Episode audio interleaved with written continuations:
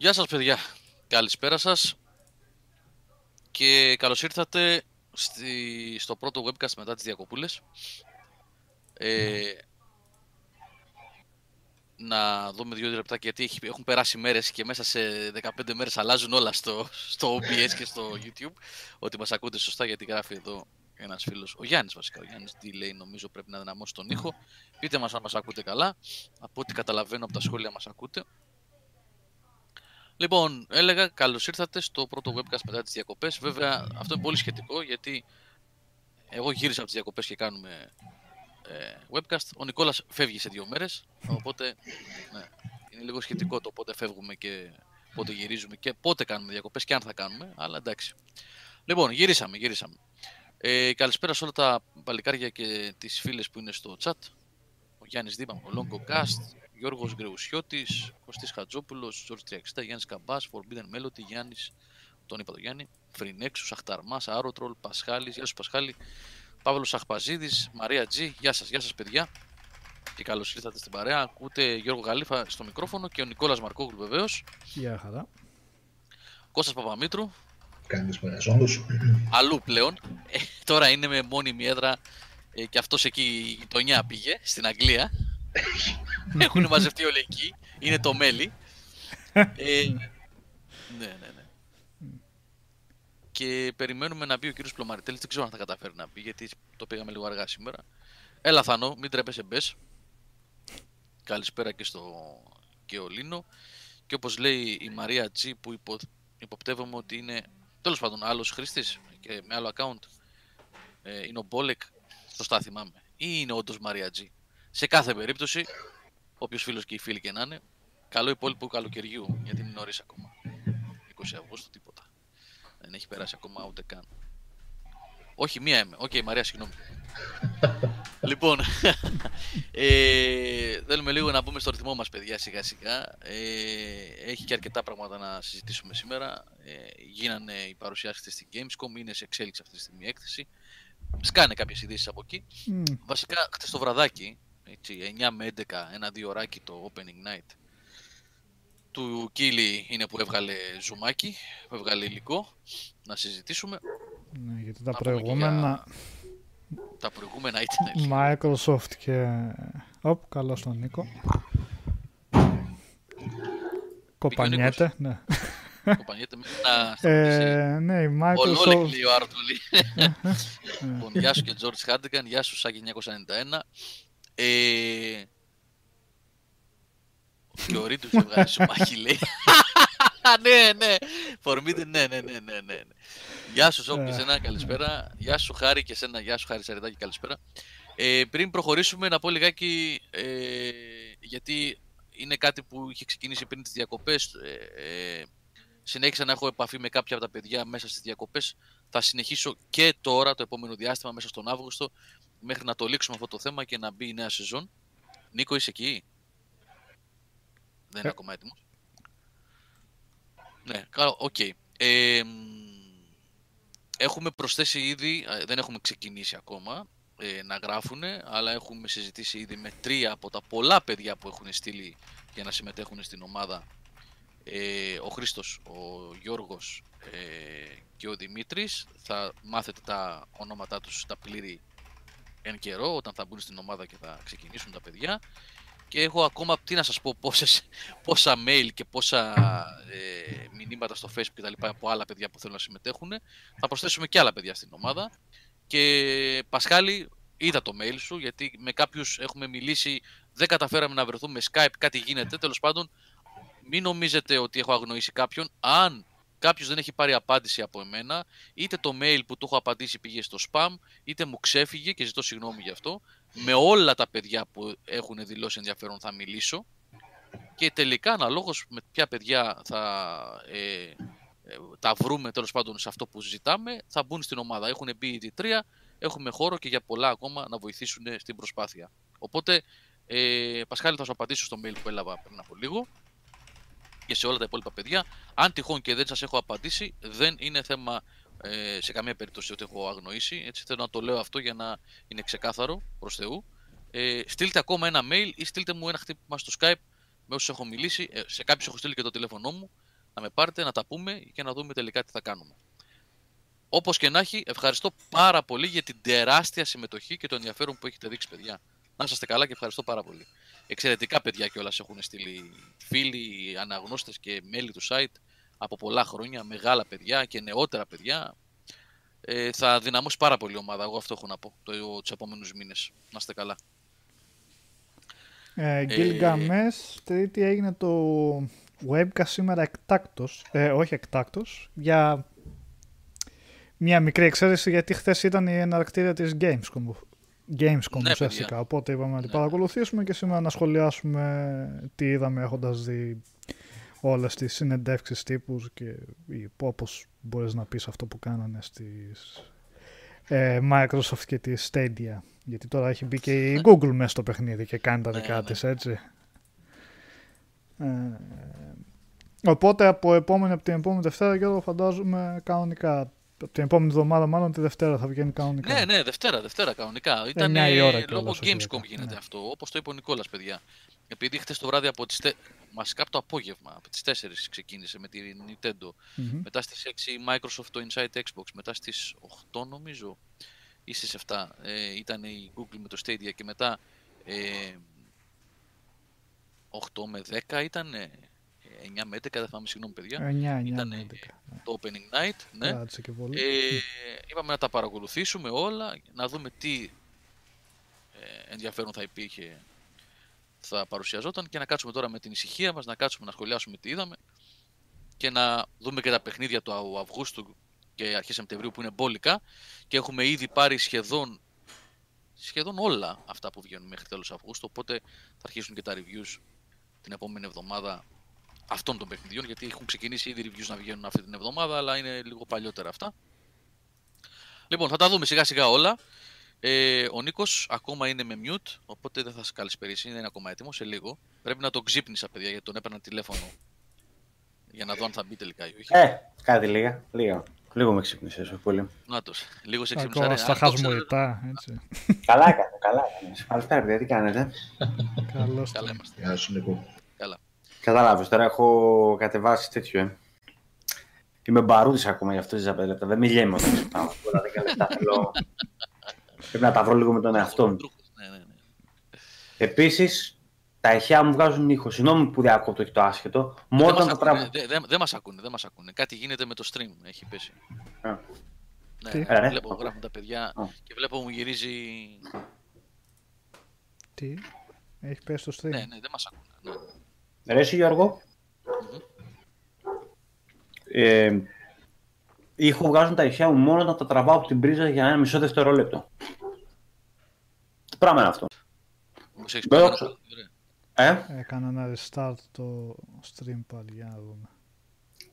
Τσεκ, τσεκ. Α, τώρα πρέπει να βγει κανένα πάλι. κομμένο καλώδιο, Νίκο.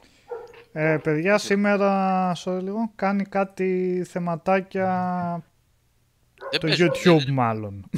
Εμένα μου βγάζει πάλι κυκλάκι ότι φορτώνει. Όχι, Κάτι... ακουγόμαστε, ακουγόμαστε τώρα. Ε, απλά κάνει κάποια θεματάκια το YouTube, δεν ξέρω τι σκάλωμα έχει φάει. Ε, αλλά θα δούμε. Ας ελπίσουμε να 'ναι προσωρινό. Ok. Okay. Okay. Okay.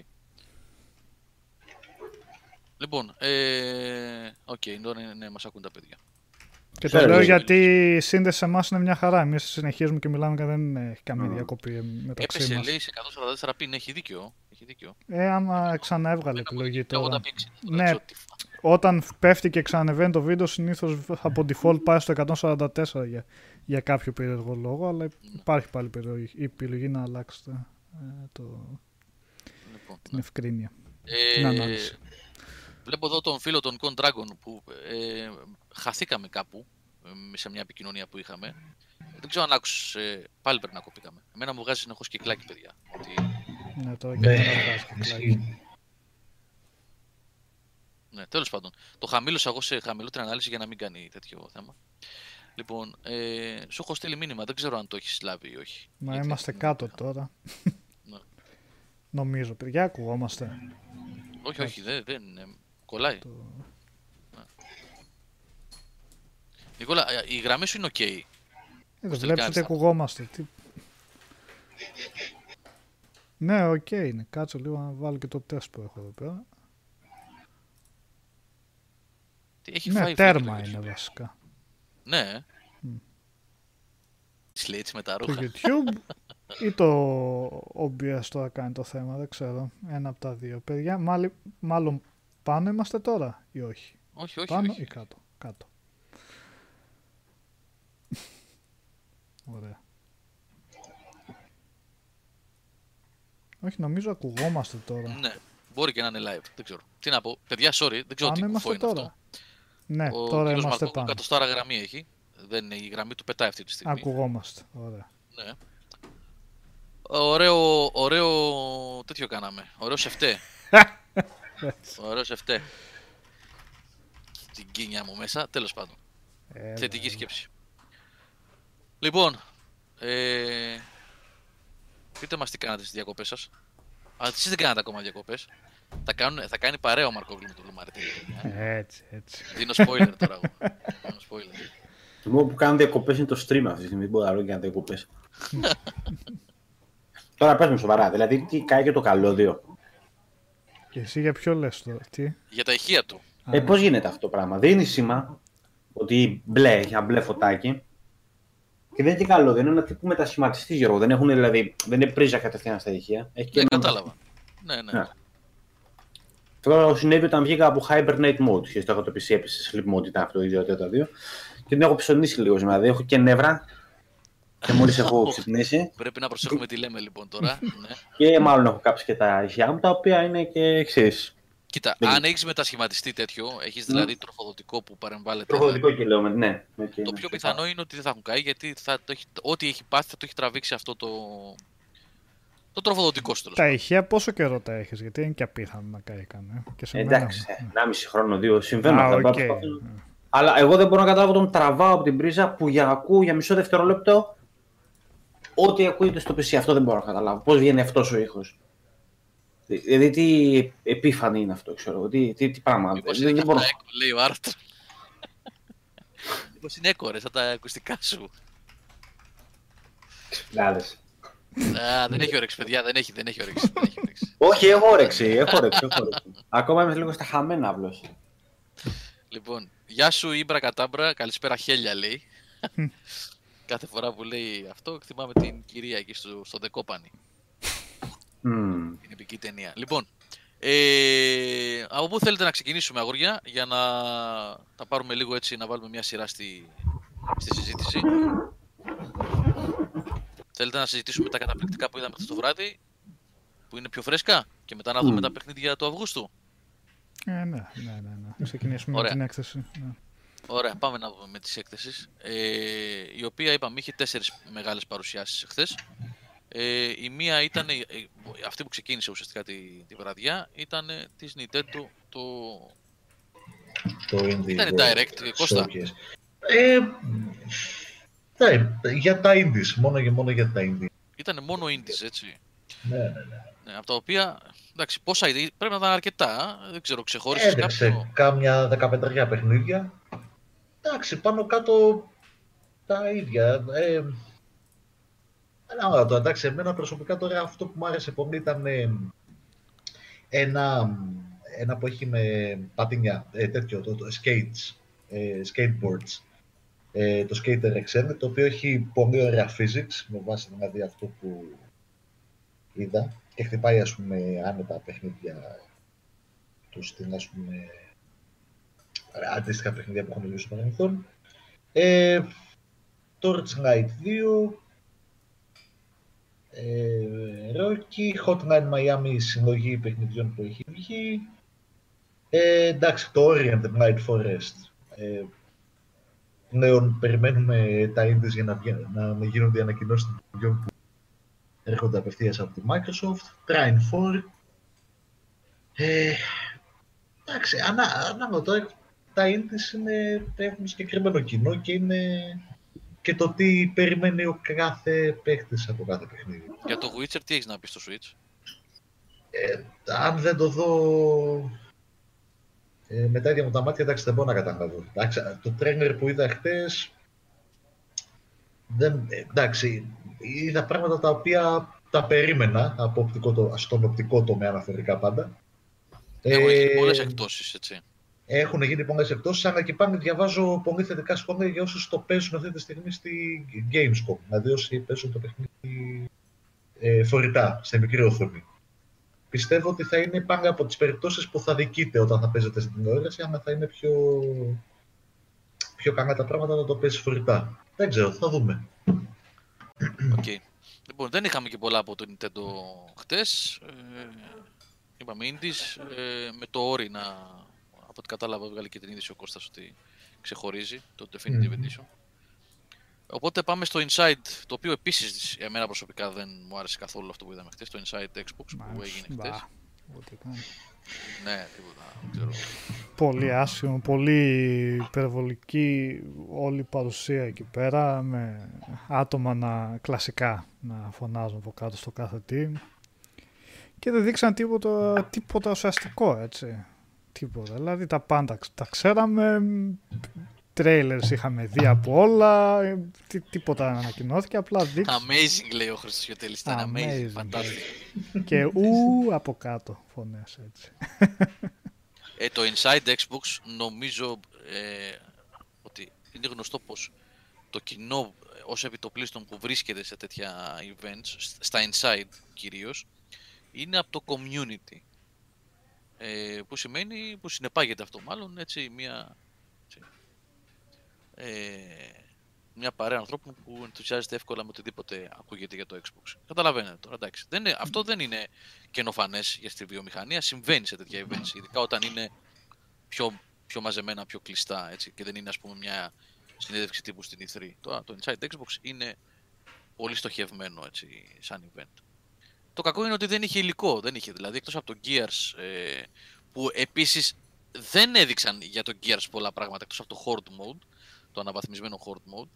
Για το Gears περισσότερα πράγματα είδαμε, τουλάχιστον κατά την άποψή μου, με περισσότερο ενδιαφέρον μετά στο Open Ignite παρά στο Inside Xbox. Mm-hmm. Ίσως έπρεπε να μοιράσουν λίγο ναι. τη... Ναι. Πες, Κώστα. Ε, αυτός ίσως εντάξει, στοχευμένα έγινε για να δώσουν περιεχόμενο και για το... να, να δείξουν κάτι και στο Stadia. Mm. Δηλαδή το μόνο που μου κάνει στο... να φανταστώ. Αυτό που γράφει για να γυρίσουμε λίγο πίσω, γιατί τώρα το σχόλιο, ο Frenex 44 λέει: Πείτε που θα αντικατασταθούν συγγνώμη, τα Switch δωρεάν. Τι, δεν το έχω. Ε, δεν ισχύει, δεν ισχύει. Τελικά είναι. Ήταν και καλά θα ίσχυε μόνο για την αγορά της Αμερικής. Ήταν μια φημολογία η οποία τελικά διαψεύστηκε. Απλά στα πλαίσια της κυκλοφορίας της βελτιωμένης έκδοσης του πάνελ του Switch, αυτό που έχει καλύτερη μπαταρία, καλύτερη διάρκεια είχαν πει ότι όσοι και καλά αγοράζαν ε, το Nintendo Switch στην παγκιά την έκδοση από, ε, μετά τις 17 Ιουνίου, μετά τις 17 του περασμένου μήνα, ότι θα μπορούσαν και καλά να επιστρέψουν το Switch και να, να πάρουν δωρεάν τη νέα έκδοση, αυτή ας πούμε την βελτιωμένη μπαταρία. Mm. Κάτι όμως που τελικά δεν ισχύει, δηλαδή διαψεύσει και κατευθείαν από τα κεντρικά ε, George Hartigan, George το σχόλιο που λες ναι ότι όταν δεν δείχνουν πράγματα στο Death Stranding λέτε καλύτερα για να έχουμε αγωνία όταν το κάνει το Gears ξενερώνουμε. Αν αναφέρεσαι σε εμάς, το αντίθετο έχουμε πει εντελώς. Δεν είχαμε ποτέ, δεν είπαμε, ή τουλάχιστον δεν θυμάμαι να είπαμε για το Death Stranding ε, ότι μας αρέσει που δεν δείχνουν πράγματα. Α, οκ. Ε, οκ, απλά λέω sorry, δεν ήθελα να ακούσω το επιθετικό ανακούστηκα έτσι. Απλά ναι. επειδή εμείς επανειλημμένως έχουμε πει. Ότι δεν έχουμε δει τίποτα. Ναι, θέλουμε να δούμε κάτι. Και ακόμα και σήμερα δεν έχουμε δει τίποτα. Ναι. Άντα το πετάξω και το βίντεο αυτό. Ναι, και μετά το, και μετά το χθεσινό πάλι δεν έχουμε δει τίποτα. Είναι ένα, ένα, τεράστιο, ένα τεράστιο ενίγμα είναι τελείω. Εντάξει, είναι στοχευμένο αυτό που κάνει ο Ζήμα και μπράβο, και μπράβο okay. και μπορεί και να το κάνει έτσι. Δηλαδή ναι. για να μπορεί τόσο καιρό να μας τραβάει και να μας κάνει να ψάχνουμε να λέμε τι γίνεται και τι δεν γίνεται με το. Εντάξει. Ok, okay, ναι, μπορεί να το κάνει. Μια χαρά. Εγώ προσωπικά δεν ξέρω αν ο εγκεφαλός μου δεν είναι αρκετά ικανός για να καταλάβει. Αν κάποιοι κατάλαβαν, το σέβομαι απόλυτα. Εγώ προσωπικά, χτες με αυτό το βίντεο που είδαμε, δεν κατάλαβα ξανά για μια ακόμα φορά τι είναι το Death Stranding. Δεν λέω ότι δεν μ' άρεσε αυτό που είδα ή μ' άρεσε αυτό που είδα. είπε ότι δεν κατάλαβα περί τίνος πρόκειται. Είναι survival παιχνίδι, είναι action παιχνίδι, είναι ένα open world παιχνίδι. Είναι walking Είναι δικαίωμά simulator. Ναι, είναι, είναι δικαίωμά του να μην θέλει να δείξει ακόμα. Δικαίωμά του. Καλά κάνει. Δεν κρίνω ούτε το παιχνίδι, ούτε τι κάνει ο Kojima. Κρίνω το αποτέλεσμα, το οποίο είναι ότι εγώ προσωπικά ακόμα δεν έχω καταλάβει τι είναι αυτό. Εντάξει, Δεν έχω εμένα καταλάβει ποιος είναι. μου κάθεται και λίγο άσχημα να σου πω Γιώργο και Κώστα το, το, το, το ύφος του promotion που κάνουν. Δηλαδή επειδή είμαι Kojima ε, θα προσκυνάτε Ο- ας ο Kojima πούμε δεν το ό,τι κάνει και ποτέ να αυτό. βγάλω. Όχι, ναι. όχι, όχι. όχι. Ναι. Ο, ο- πρόσεξε. Ο ίδιος, ο ίδιος σαν άνθρωπος δεν είναι έτσι. Εγώ έχει τύχει στη ζωή μου, ήμουν τυχερός, τον έχω γνωρίσει και από κοντά. Ε, Σε συνέντευξη εννοώ, έτσι, για να παρεξηγηθώ. Όχι ότι είμαστε φίλοι. Όπως και πολλοί άλλοι βέβαια που κάνουν αυτή τη δουλειά ανά τον κόσμο. Δεν το συζητάμε αυτό. Ε, είναι πολύ χαμηλών τόνων και μετριοπαθής άνθρωπος. Δεν είναι, τουλάχιστον σαν προφίλ, δεν είναι ψώνιο. Είναι έτσι... Ε, δεν ξέρω πώς το βγάζει στα Αυτό, παιχνίδια όμως. Η κοινότητα, η κοινότητα, η κοινότητα έχει δημιουργήσει την εικόνα αυτή του ημίθεου ή θεού τέλος πάντων που κάθε παιχνίδι που βγάζει είναι και η δευτέρα παρουσία του gaming. Για κάποιους μπορεί και να είναι. Δεν με ενδιαφέρει αυτό, δεν το σχολιάζω. Απλά λέω πώς έχει δημιουργηθεί η εικόνα του Μεσσία. Δεν την έχει δημιουργήσει αυτός. Δεν την έχει δημιουργήσει αυτός. Α, και αν έχει δημιουργηθεί σε Ε, κάποιο βαθμό, οφείλεται στο ότι έχει κάνει φοβερά παιχνίδια, έτσι. Ε, Εντάξει, Γιώργο, όμως σε όλα τα παιχνίδια που βγάζει το όνομα Kojima πετιέται 15 φορές με τεράστια γράμματα στην οθόνη. Στο Metal Gear Solid το 5 μετά από κάθε αποστολή Kojima, Kojima, Kojima. Το στούντιό του λέγεται Kojima Productions, δηλαδή είναι, θέλει και ο ίδιος λίγο. Να, το- τώρα δεν ξέρω, καταλαβαίνω ότι μπορεί να είναι... Εντάξει, είναι marketing αυτό. τρο- Είναι Ναι. marketing.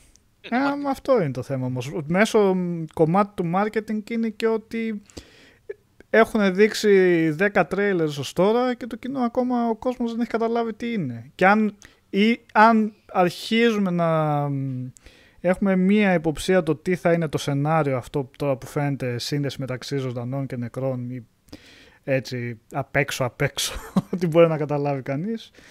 Ε, στο gameplay θα ήθελα να δω κάτι και εμένα με προβληματίζει ότι... Μ; Ναι, όχι, να, είναι καλό το ότι ε, παίρνουμε συνεχώς feed από, το, από τα σχόλια. Ναι. Ο Αλέξανδρος εδώ, ο Αλέξανδρος Μπαντουβεράκης, λέει, είπε ότι είναι open world. Το ίδιος το είπε χτες, δεν ακούτε τις συνεντεύξεις. Δεν το είδα εγώ, Αλέξανδρε, δεν είδα όλες τις συνεντεύξεις που γίνανε. Μα χτες. ότι είναι Το open world το ξέρουμε, αλλά δεν, δεν σημαίνει κάτι αυτό που μόνο Επειδή του. εγώ, όχι, εγώ, εγώ είπα προηγουμένως ότι Α, είναι οκ. α, adventure, είναι action, είναι open world. Ε, Και πάλι Όπως σε το είπα. συνεντεύξεις έχουν πει ότι δεν είναι και ακριβώς open world. Expanded περιοχές, κάπως, κάπως αλλιώς το γιατί δεν είναι οι περιοχές από ό,τι νομίζω είχα, είχα, είχαν πει, αν δεν θυμάμαι λάθος, είναι ότι χωρίζονται με loading μεταξύ τους διαφορετικές, διαφορετικές περιοχές. Κάπως όπως ήταν δηλαδή το Metal Gear Solid το 5.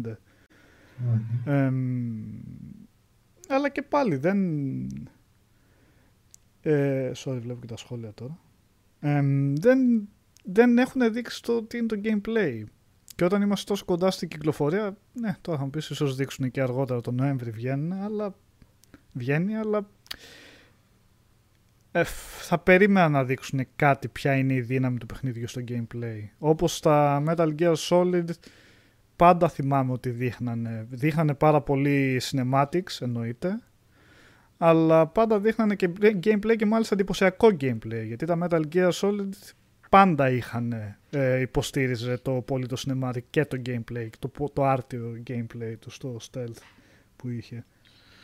Λοιπόν, Ε, ναι, αυτό τα που περισσότερα θα δείξει γράφουν το τα παιδιά. Tokyo, λέει ο- Ναι, ναι, το είπε χτες το βράδυ ότι Α, έκανε οκ. και λίγο πλάκα ότι δεν θα έδειχνε και ότι θα, τα έδειχνε, θα έδειχνε στο Tokyo Game Show, αλλά τελικά έδειξε λίγο. Θα δείξει περισσότερο στο Tokyo Game Show. Νομίζω ότι έχει ακόμα περιθώριο μέχρι Ε, τον Νοέμβριο που κυκλοφορεί. Ναι, κάτι θα Δεν θέλω να. Τώρα ακούγομαι πολύ αρνητικός και, και εγώ έχω σε τεράστια εκτίμηση στον Kojima. Όλα τα παιχνίδια, όλη η σειρά τα Metal Gear είναι κορυφαίες περιπτώσεις του gaming.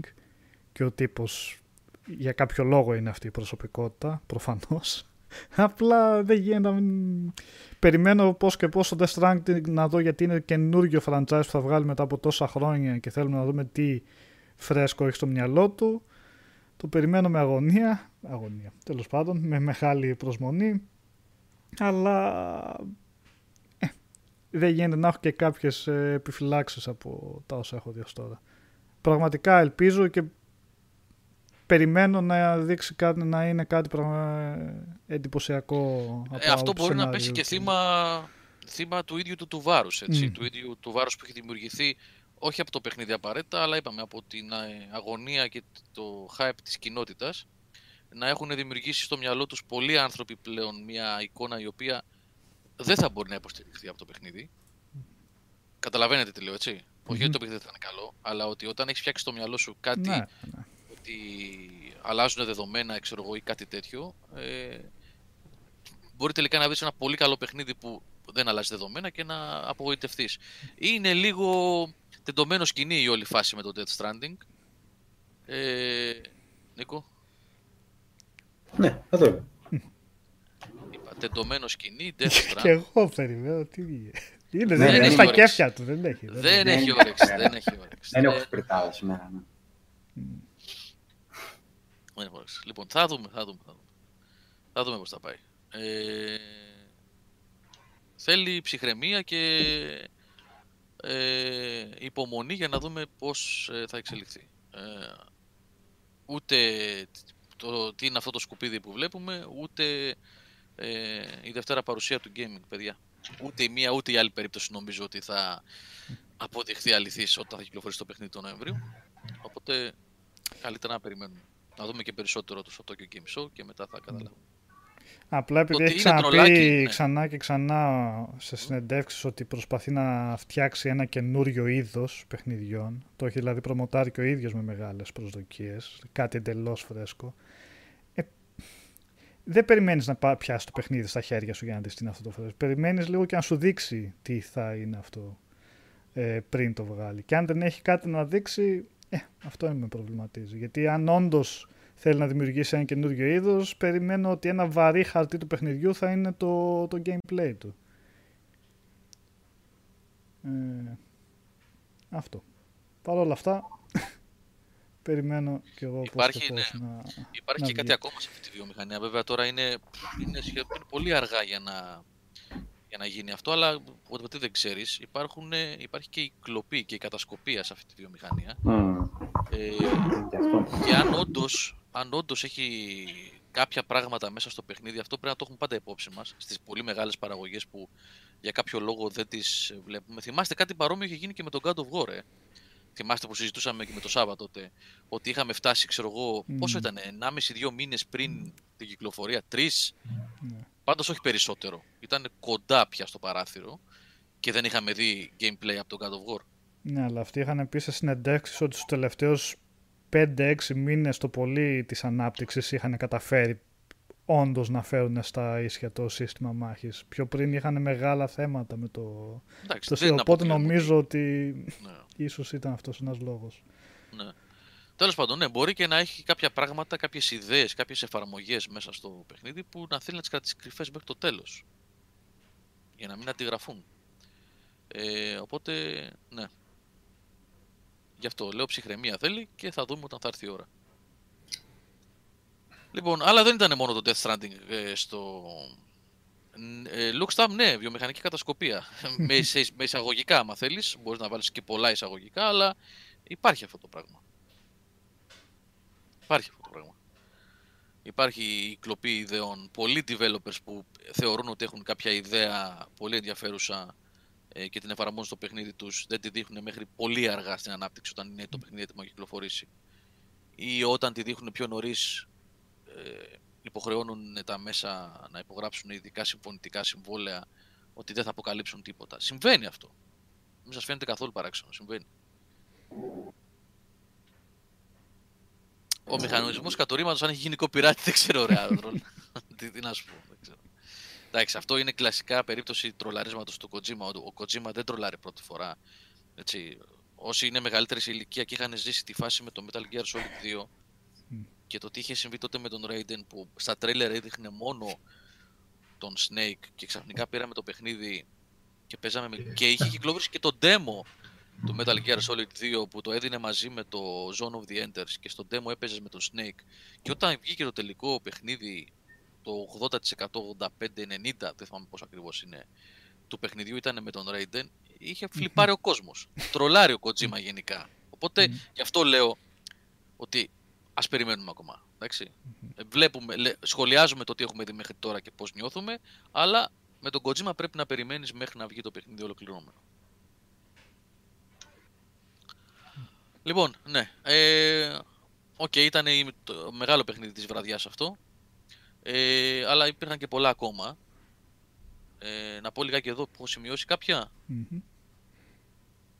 Ναι. Ε, λι- ε, δεν, έχουμε, δεν μιλήσαμε καθόλου για το Gears 5 βασικά. Το προσπεράσαμε λιγάκι. Πήγαμε κάπως πηδώντας από το Gears 5 στο Death Stranding και είναι πολύ μεγάλο όνομα, πολύ σημαντικό παιχνίδι και είναι και πολύ κοντά μας, έτσι, σε 25 μέρες ας πούμε. Εσύ Γιώργο έχεις δει την, τε- τον demo, στο τέτοιο έχεις παίξει; Το είχα παίξει, ναι, την, Mm. το tech test, πώς το λέγανε, κάπως έτσι, πώς το λέγανε.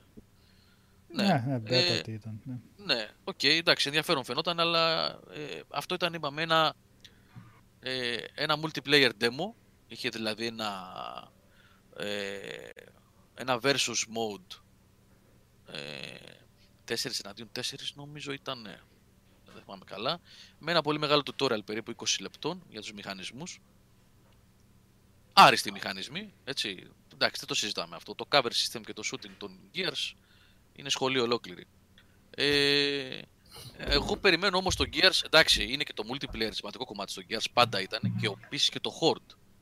Το Horde mode από το Gears 2 και μετά είναι πυλώνας των Gears ε, και κομμάτι της διασκέδασης που προσφέρει. Ε, εγώ όμως είμαι, ε, περιμένω πώς και πώς για να παίξουμε co-op, το campaign. Έτσι, έτσι. Ε, ναι. Να, για να είμαι ειλικρινής παιδιά, εγώ αυτό περιμένω. Έχουν κάνει και υποσχέσεις και αυτοί για το μεγαλύτερο campaign που έχουν βγάλει που σε Gears. Άντε να δούμε. Ε, Πάντως το co βλέπω ότι σιγά σιγά μπαίνει ακόμα πιο δυνατά. Μμ. Έχουμε γκρινιάξει ότι δεν είχε πολλά παιχνίδια co γενικά σε μεγάλους Ναι. τίτλους. Ναι, ναι, μπαίνει, μπαίνει. Αλλά μπαίνει σιγά σιγά στο... μπαίνει. Είναι κάτι που το, το προτιμώ να υπάρχει. Ας πούμε από αυτό καθ' το multiplayer θέλω να υπάρχει και το co το, το βρίσκω πολύ πιο ενδιαφέρον γιατί μπορώ να παίζω ουσιαστικά κάτι offline με κάποιον οικείο μου, κατάλαβες. Ειδικά αν υπάρχει αυτή η δυνατότητα. Το θεωρώ είναι πολύ σημαντική. Πώς το λένε, πολύ σημαντικό assets. Τώρα είναι πολλά. Πια είπαμε και αυτό και το Borderlands 2 περιμένουμε. τρία. Ναι. Και αυτό που θα παίζουμε με τον Νικόλα το Remnant θα παίξουμε. Μμ. Τρία δηλαδή κο- παιχνίδια τα οποία είναι ψηλά στη λίστα της βιομηχανίας, ας πούμε. Αν όχι τόσο Ε, το Remnant, αλλά δύο σίγουρα. Ναι. Άρα, Τρολ, το multiplayer ε, στο Gears και εγώ είπα για το Horde mode, εγώ θεωρώ ότι είναι πυλώνας του συγκεκριμένου franchise. Μμμ. Ε, και χρόνια και πολύ πριν γίνει τόσο τρελή μόδα το multiplayer. Ε, δεν ξέρω αν έχεις παίξει ποτέ multiplayer σε Gears of War. Είναι εξαιρετικό multiplayer Μμμ. και το λέω εγώ βεβαίως. Επιτρέψτε μου να εκφράσω άποψη που δεν, δεν, είμαι, δεν έχουμε το Θάνο. Σου είπα Θάνο, μπες, δεν μπαίνεις, δεν έχει μικρόφωνο λέει. να μιλήσει για multiplayer. Αλλά εγώ θυμάμαι είχα διασκεδάσει πάρα πολύ και στα Horde mode ε, και στα versus του Gears of War. Και πολλοί κόσμος έπαιζε, ειδικά στο Gears 2 και στο Gears 3, ε, multiplayer modes. Οπότε είναι σημαντικό κομμάτι. Είπα ότι το campaign εμένα με ενδιαφέρει άμεσα, αλλά είναι, είναι μεγάλο κομμάτι. Και όταν τελειώσει το 5ωρο, 6ωρο, 8ωρο, πόσο θα είναι τέλος πάντων ε, το campaign ε, και έχεις την παρέα. Τώρα, εγώ συζητούσα με τον Νίκο και με τον Νικόλα ε, να το και stream να κάνουμε και να το πάμε και μαζί όλο. Μμμ. Ε, και μετά όταν τελειώσει, γιατί να μην παίξουμε Horde, γιατί να μην παίξουμε ένα Versus, γιατί όχι. Μμ. Ναι, ναι. Ναι, Ήτανε- Τζανκμάκη, συμφωνώ. Γράφει ο Τζανκμάκη ότι είχε παίξει την Technical, Technical Alpha στο απλό Xbox One και το παιχνίδι είναι πανέμορφο, στιβαρό και πολύ καλό. Και μπορώ να προσθέσω σε αυτό που λες Τζανκμάκη ότι στο One που το είδα εγώ, που τρέχει με, σε 4K ε, με HDR, ήταν και το Gears 4 πανέμορφο όταν πήρε το update για το X. Ε, αλλά και αυτό είναι από τα πιο όμορφα παιχνίδια που έχω δει, από τα πιο εντυπωσιακά. Όσο, όσο είδα έτσι σε αυτό το στο tech test. Μεγάλη κυκλοφορία, παιδιά. Είναι σημαντικό. Εντάξει, εγώ αντιλαμβάνομαι ότι το Xbox δεν έχει τη δυναμική στην Ελλάδα που έχει το PlayStation. Δεν υπάρχει τόσο μεγάλο κοινό που το περιμένει κτλ. κτλ. Εντάξει, γνωστά είναι αυτά. Ε, είναι μεγάλο το βάρος του franchise ε, είναι πολύ σημαντικό asset για τη βιομηχανία και μπορεί να μην είναι όπως το 2008 το 2009 το Gears, έχει χάσει λίγο την έγκλη του. Αυτό δεν σημαίνει ότι δεν είναι μια μεγάλη κυκλοφορία που την περιμένουμε με πολύ ενδιαφέρον. Και θα είναι και δωρεάν έτσι όσοι έχετε πάσε, μην το ξεχνάμε αυτό. Μμμ. Και να, εδώ συμπληρώνω κιόλας ότι το Inside Xbox, ένα μεγάλο κομμάτι του Inside Xbox, ε, ήταν αφιερωμένο στο Game Pass, το οποίο Σοπα, γιατί το λες αυτό. Εντάξει. ναι, ναι. παίζει τα, τα ρέστα της η Microsoft με το Game Pass, θα βάλει το Devil May Cry 5, θα βάλει το, το Age of Empires, θα βάλει πολύ πράγμα μέσα.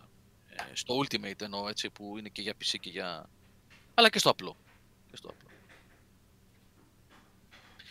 4,2 λέει εκατομμύρια πούλησε το Gears 4. Δεν τα λες και λίγα. Καθόλου λίγα, Γιώργο, δεν είναι. Έχεις δίκιο. Καθόλου λίγα. Είναι Τώρα πολλά. να δω πώς θα μετράμε την επιτυχία ενός παιχνιδιού όταν θα βγαίνει στο Game Pass. Ναι, αυτό είναι δύσκολο να το καταλάβεις τώρα πλέον. Ναι. Θα μετράμε συνδρομές και θα είναι ευχαριστημένοι. Ναι, ναι, ναι, και το Kingdom Come Deliverance ε, που λέει ο Γιώργος εδώ βάλανε στο Game Pass. Ε, θα Συμφωνώ σας με πει αυτό και ο- που λες, ε, Χάρη, το Και ο σχόλιο. Νικόλας και ο Νίκος που έχουν παίξει, ναι, ότι είναι πολύ καλό. Ε, Α, μπήκε το Kingdom Come στο Xbox. Ναι, ναι, ναι, ναι, μπήκε στο Α. Pass. Ναι, και ναι. πρέπει είδα να το είναι πάρει. και με τα DLC και όλα, αν δεν κάνω. Ε, δεν λένε και πολλά το DLC του. Μπήκε εκείνο, το DLC έχει βγει εκείνο που βάζει τη... την έξτρα την πίστα, όχι όμως το εκεί που μοιάζει σαν λίγο strategy. Κατάλαβες, για ένα DLC που είσαι λίγο διοικητής πόλη, κάτι τέτοιο δεν έχει ένα τέτοιο... Νομίζω ότι ήταν να βγάλουν το βγάλαμε. βγάλανε, να έτσι. έχει κάτι που να... Αυτή είναι Ναι, η εγώ δεν το εντύπωση. παρακολούθησα καθόλου στα DLC. Ναι, δεν πρέπει να ήταν κάτι τρομερό τα DLC, αλλά αν τα, αν τα πάρεις στην πλήρη έκδοση με όλα αυτά, ίσως έχουν να δώσουν, ε, να, έτσι, ξέρεις, να εμπλουτίζουν ωραία το παιχνίδι. Τώρα από μόνα τους, ναι. Σε παιχνίδι των 60-70 ώρων να έχεις DLC που κρατάει μία και δύο ώρες είναι λίγο περίεργο. Αλλά όλα μαζί έτσι.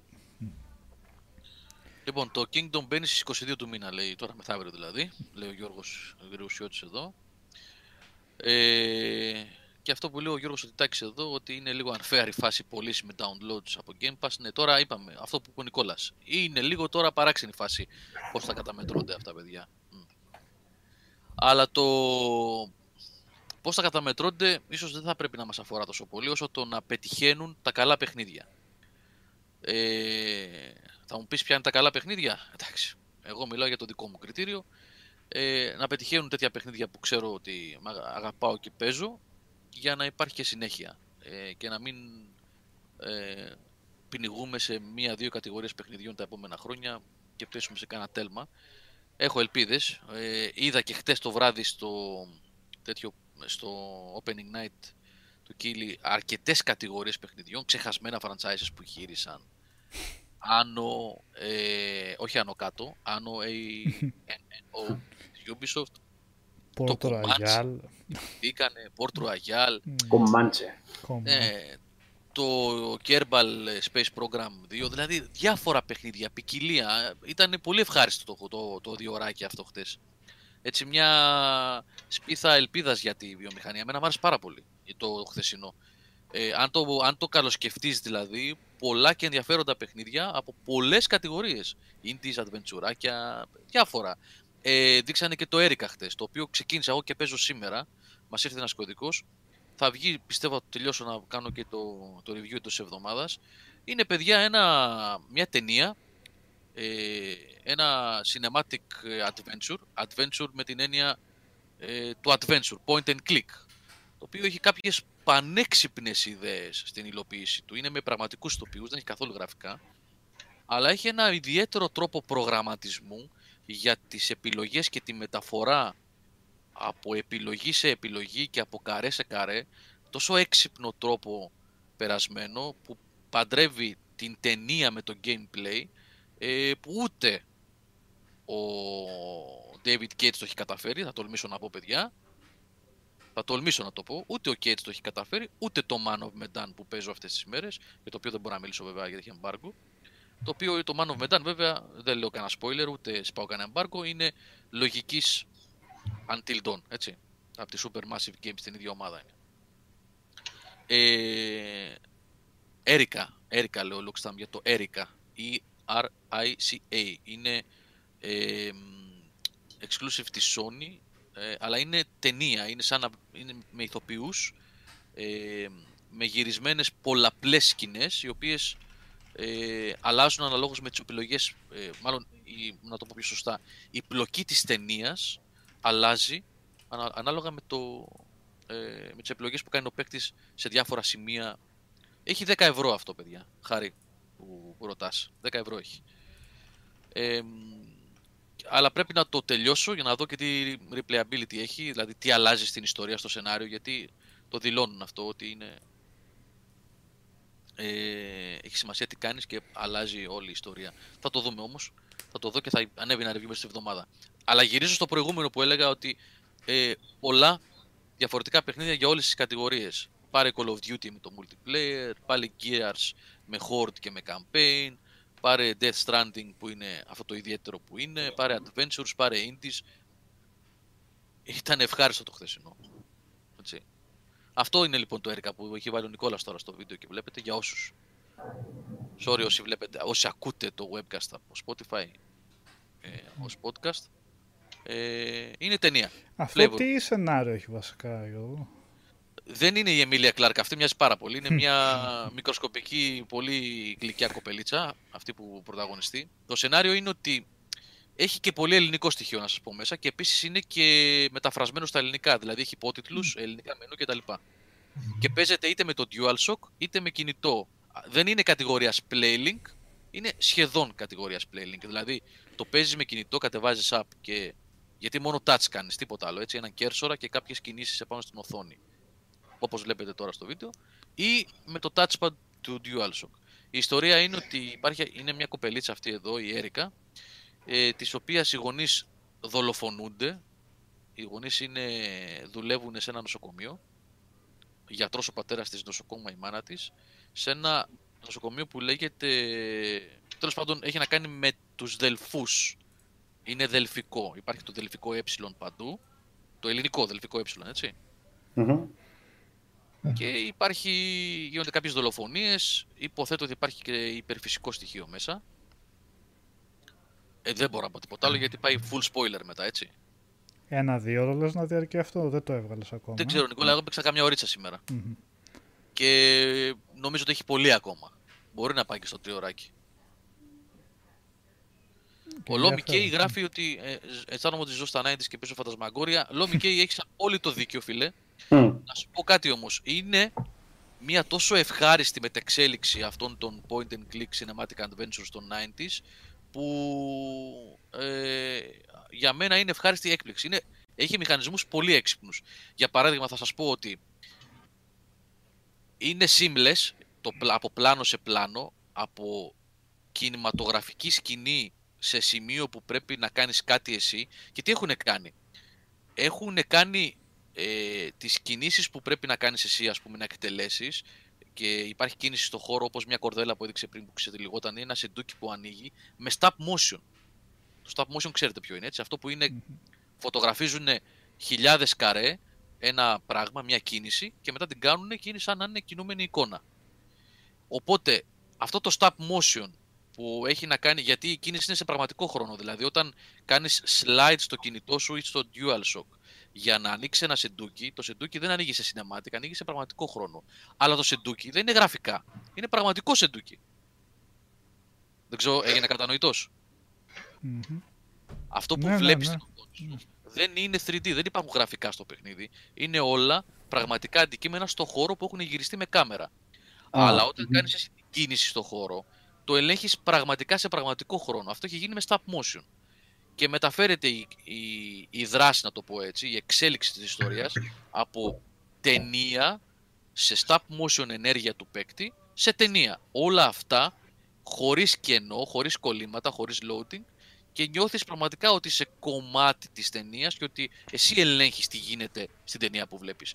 Είναι πολύ ενδιαφέρουσα η υλοποίηση, παιδιά. Πολύ ενδιαφέρουσα. Αρκεί να έχει και καλή γραφή και καλό σενάριο να δούμε πώς θα πάει παρακάτω. Να έχει και ενδιαφέρον δηλαδή, πέρα από τους μηχανισμούς, σαν ταινία, έτσι. Είναι πολύ ενδιαφέρον πάντως. Λοιπόν, ε, έχω μονοπολίσει τη συζήτηση, παιδιά.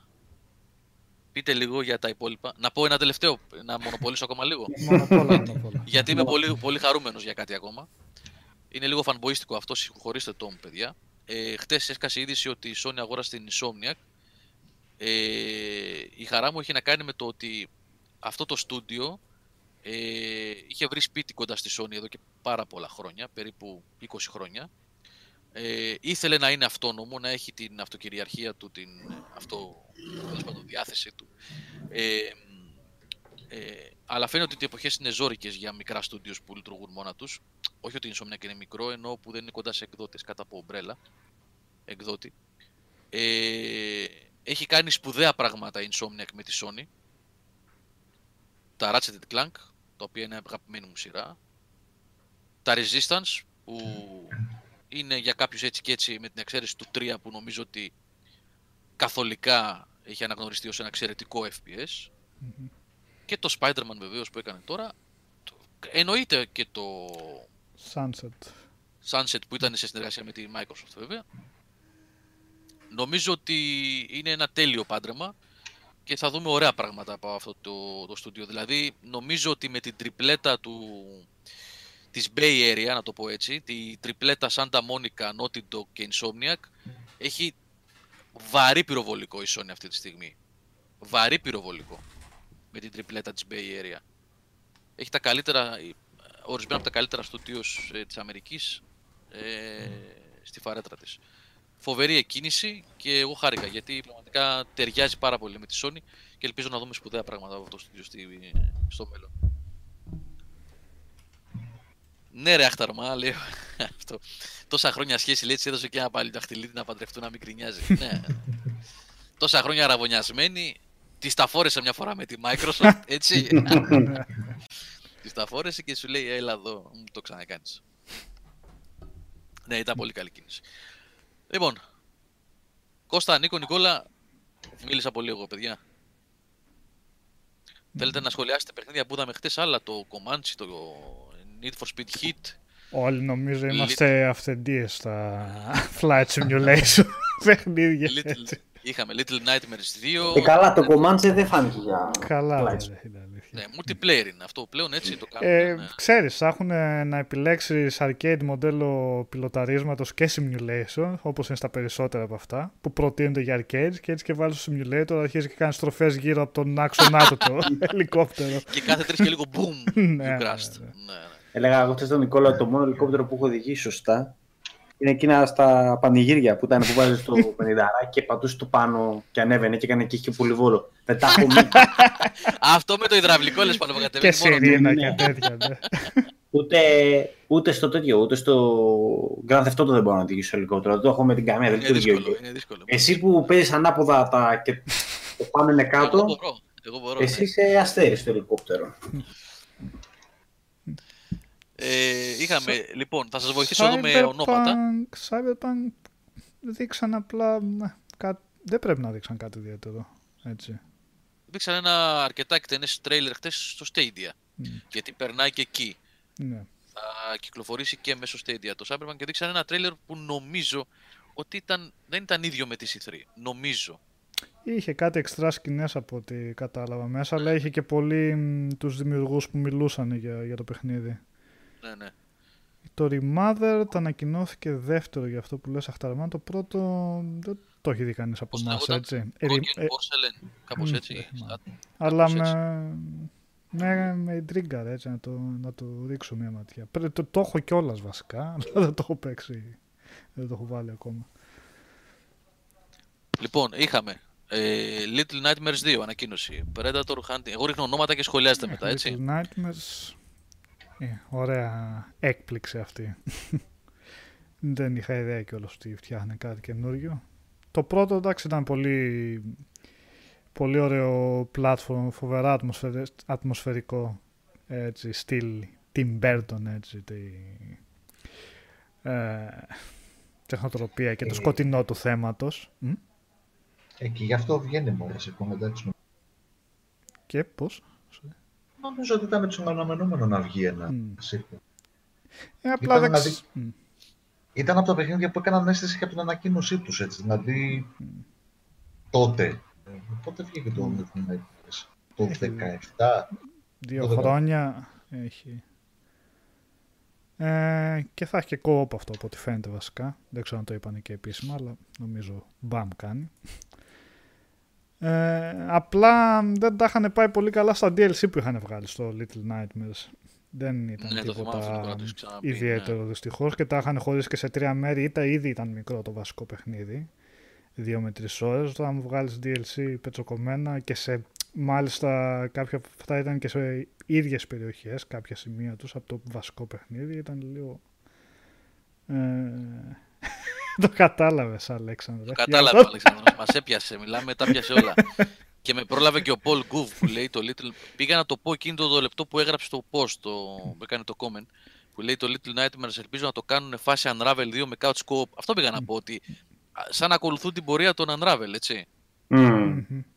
Που τώρα έχει δύο χαρακτήρες, ας πούμε. Έχει δύο παιδάκια πρωταγωνιστές. Ναι, ναι, ναι. Πάντως ωραίο το Little Nightmares, ε, αξίζει ε, σίγουρα. Έχει μ, μερικές πολύ καλοφτιαγμένες σκηνές έτσι. Εντάξει, σαν platforming δεν είναι κάτι φοβερό, αλλά είναι φ- πολύ ωραίο αυτό το αλληγορικό ας πούμε όλο περιβάλλον και ιστορίες που έχει μέσα. Ε, το τελευταίο του κεφάλαιο ειδικά είναι, είναι φανταστικό. Τι άλλα Λοιπόν, έλεγες; ε; Ε, νομίζω ότι αξίζει να σχολιάσουμε το disintegration. Για αυτά, παιδιά, έχουν υπάρχουν ειδήσεις. Θα τις βγάλουμε και τις υπόλοιπες. Ό,τι δεν έχουμε βγάλει, θα είναι γραμμένες, θα βγουν αύριο το πρωί. Ε, το οποίο δεν ξέρω αν θα του κάνουν μήνυση του. του... Δεν θα το μάθω, συγγνώμη, παιδιά. Διάφοροι θα μαζευτούν να του κάνουν Ένας μήνυση. από τους δύο, από τους δύο δημιουργούς του, δύο-τρεις δημιουργούς του πρώτο, των πρώτων Halo, που το οποίο είναι σαν να βλέπεις Destiny και Halo μαζί, κυρίως Destiny. Μμμ. Αυτό ήταν σαν τους Θάνο, τον, εί- το είδες στο Disintegration, καθόλου; Και ο λίγο από Anthem να μου θύμισε κάποια σχέδια, αλλά ίσως είμαι εγώ μόνο. Ο Death Racer λέει ότι ανακοινώθηκαν τα Yakuza 3, 4 και 5 για τη Δύση. Ο Μιχαλητσιάνος και ο Σταύρος θα κάνουν πάρτι τώρα. ε, ναι, στην αρχή βλέπαμε, ο- νομι- ε, Θάνο, εγώ σ- κάποια στιγμή νόμιζα ότι βλέπαμε κάτι για το, σχετικά με το Destiny. Ότι βλέπουμε να φτιάχνει ένα Sparrow και να είναι έτοιμος να βγει έξω. Και τελικά είναι ένα καινούριο παιχνίδι που λέγεται Disintegration από τη V1. Είναι μια ομάδα που φτιάχτηκε από πρώην μέλη της ε, Bungie. Ε, μ, το οποίο είναι κάπως ιδιαίτερο. Είναι FPS αλλά ε, με σκάφος.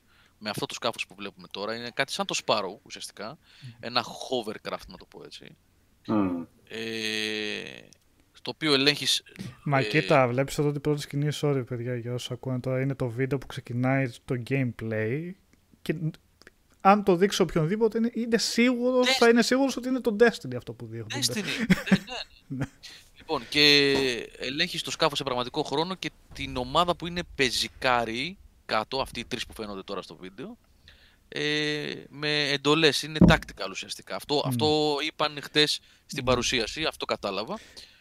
Ναι, οπότε Ναι. τουλάχιστον διαφοροποιείται πολύ στο gameplay σε σχέση με τα άλλα. Είναι όντως κάτι διαφορετικό. Ναι, ναι, το gameplay δεν έχει σχέση. Ναι, ε, Θάνο λέω ότι ε, για το εικαστικό στην αρχή όταν ξεκίνησε νομίζαμε ότι είναι Destiny. Μετά που είδαμε το, το σκάφος ε, να, να κόβει από ψηλά, εντάξει, προφανώς είναι κάτι άλλο, φάνηκε ότι είναι κάτι άλλο. Ε, δεν είπανε κάτι για co-op και τα λοιπά, γιατί στην αρχή νομίζαμε ότι είναι κάποιος επάνω στο hovercraft και κάποιοι είναι κάτω, αλλά τελικά ε, ο δημιουργός είπε ότι την ελέγχεις στην ομάδα, δίνεις εντολές στους υπόλοιπους, του πεζικάριους που είναι κάτω. Ε, θα δούμε, θα δούμε. Πώς θα, θα έχει και multiplayer νομίζω είπε γι' αυτό, κάτι τέτοιο νομίζω. είχε. Ναι, πρέπει να. Ναι, Ναι, ναι, ναι. ναι. ναι Η το, το Lu- είπε, ναι. το είπε, γιατί Ναι. του έλεγε ο Τζεφ τι, ναι. πόσο μπροστά είναι που κάνουν και τα δύο, επειδή είναι μικρό στούντιο. Destination λέει, όχι disintegration, destination. ναι. Για το Destiny ε, υπόθηκαν πολλά, υπάρχει... γίνονται πράγματα με το Destiny, παιδιά, υπάρχουν ε, εξελίξεις.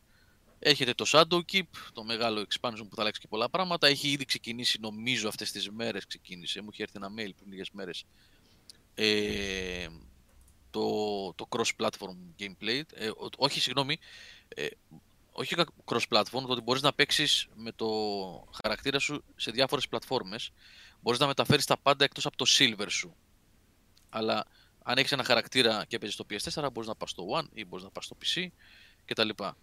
Ε, αλλά δεν θέλω να πω περισσότερα. Ε, όταν θα είναι διαθέσιμα τα πάντα και θα τα δούμε, θα έχουμε και το Θάνο στην παρέα που είναι καμενάκι με τον Destiny να μας μιλήσει για τις αλλαγές. Πρέπει να τις δούμε και στην εφαρμογή, να δούμε πώς θα Ναι, ναι. λειτουργήσει βασικά. Πρέπει να δούμε πώς θα λειτουργήσει η Bungie πλέον απελευθερωμένη από την Activision, από το ζυγό, να το πω εγώ, εγώ θα το πω, θα τολμήσω, από, το, από τη σκλαβιά ε, και να δούμε αν θα διορθώσει κακό κείμενα που τα χρεώναμε παλιότερα στην Activision. Έτσι. Το ότι υπάρχουν κάποιες επιλογές που ε, είναι δάκτυλος από ψηλά. Να δούμε. Πού θα πάει το Destiny από εδώ και πέρα. Ωραία πράγματα φαίνεται ότι κάνουν τα παιδιά της Bungie. Εντάξει, η Bungie την ξέρουμε. Το έχουν τα άτομα, δεν, δεν, δεν τίθεται θέμα. Μακάρι να, να πάει καλά. Να πάει καλά.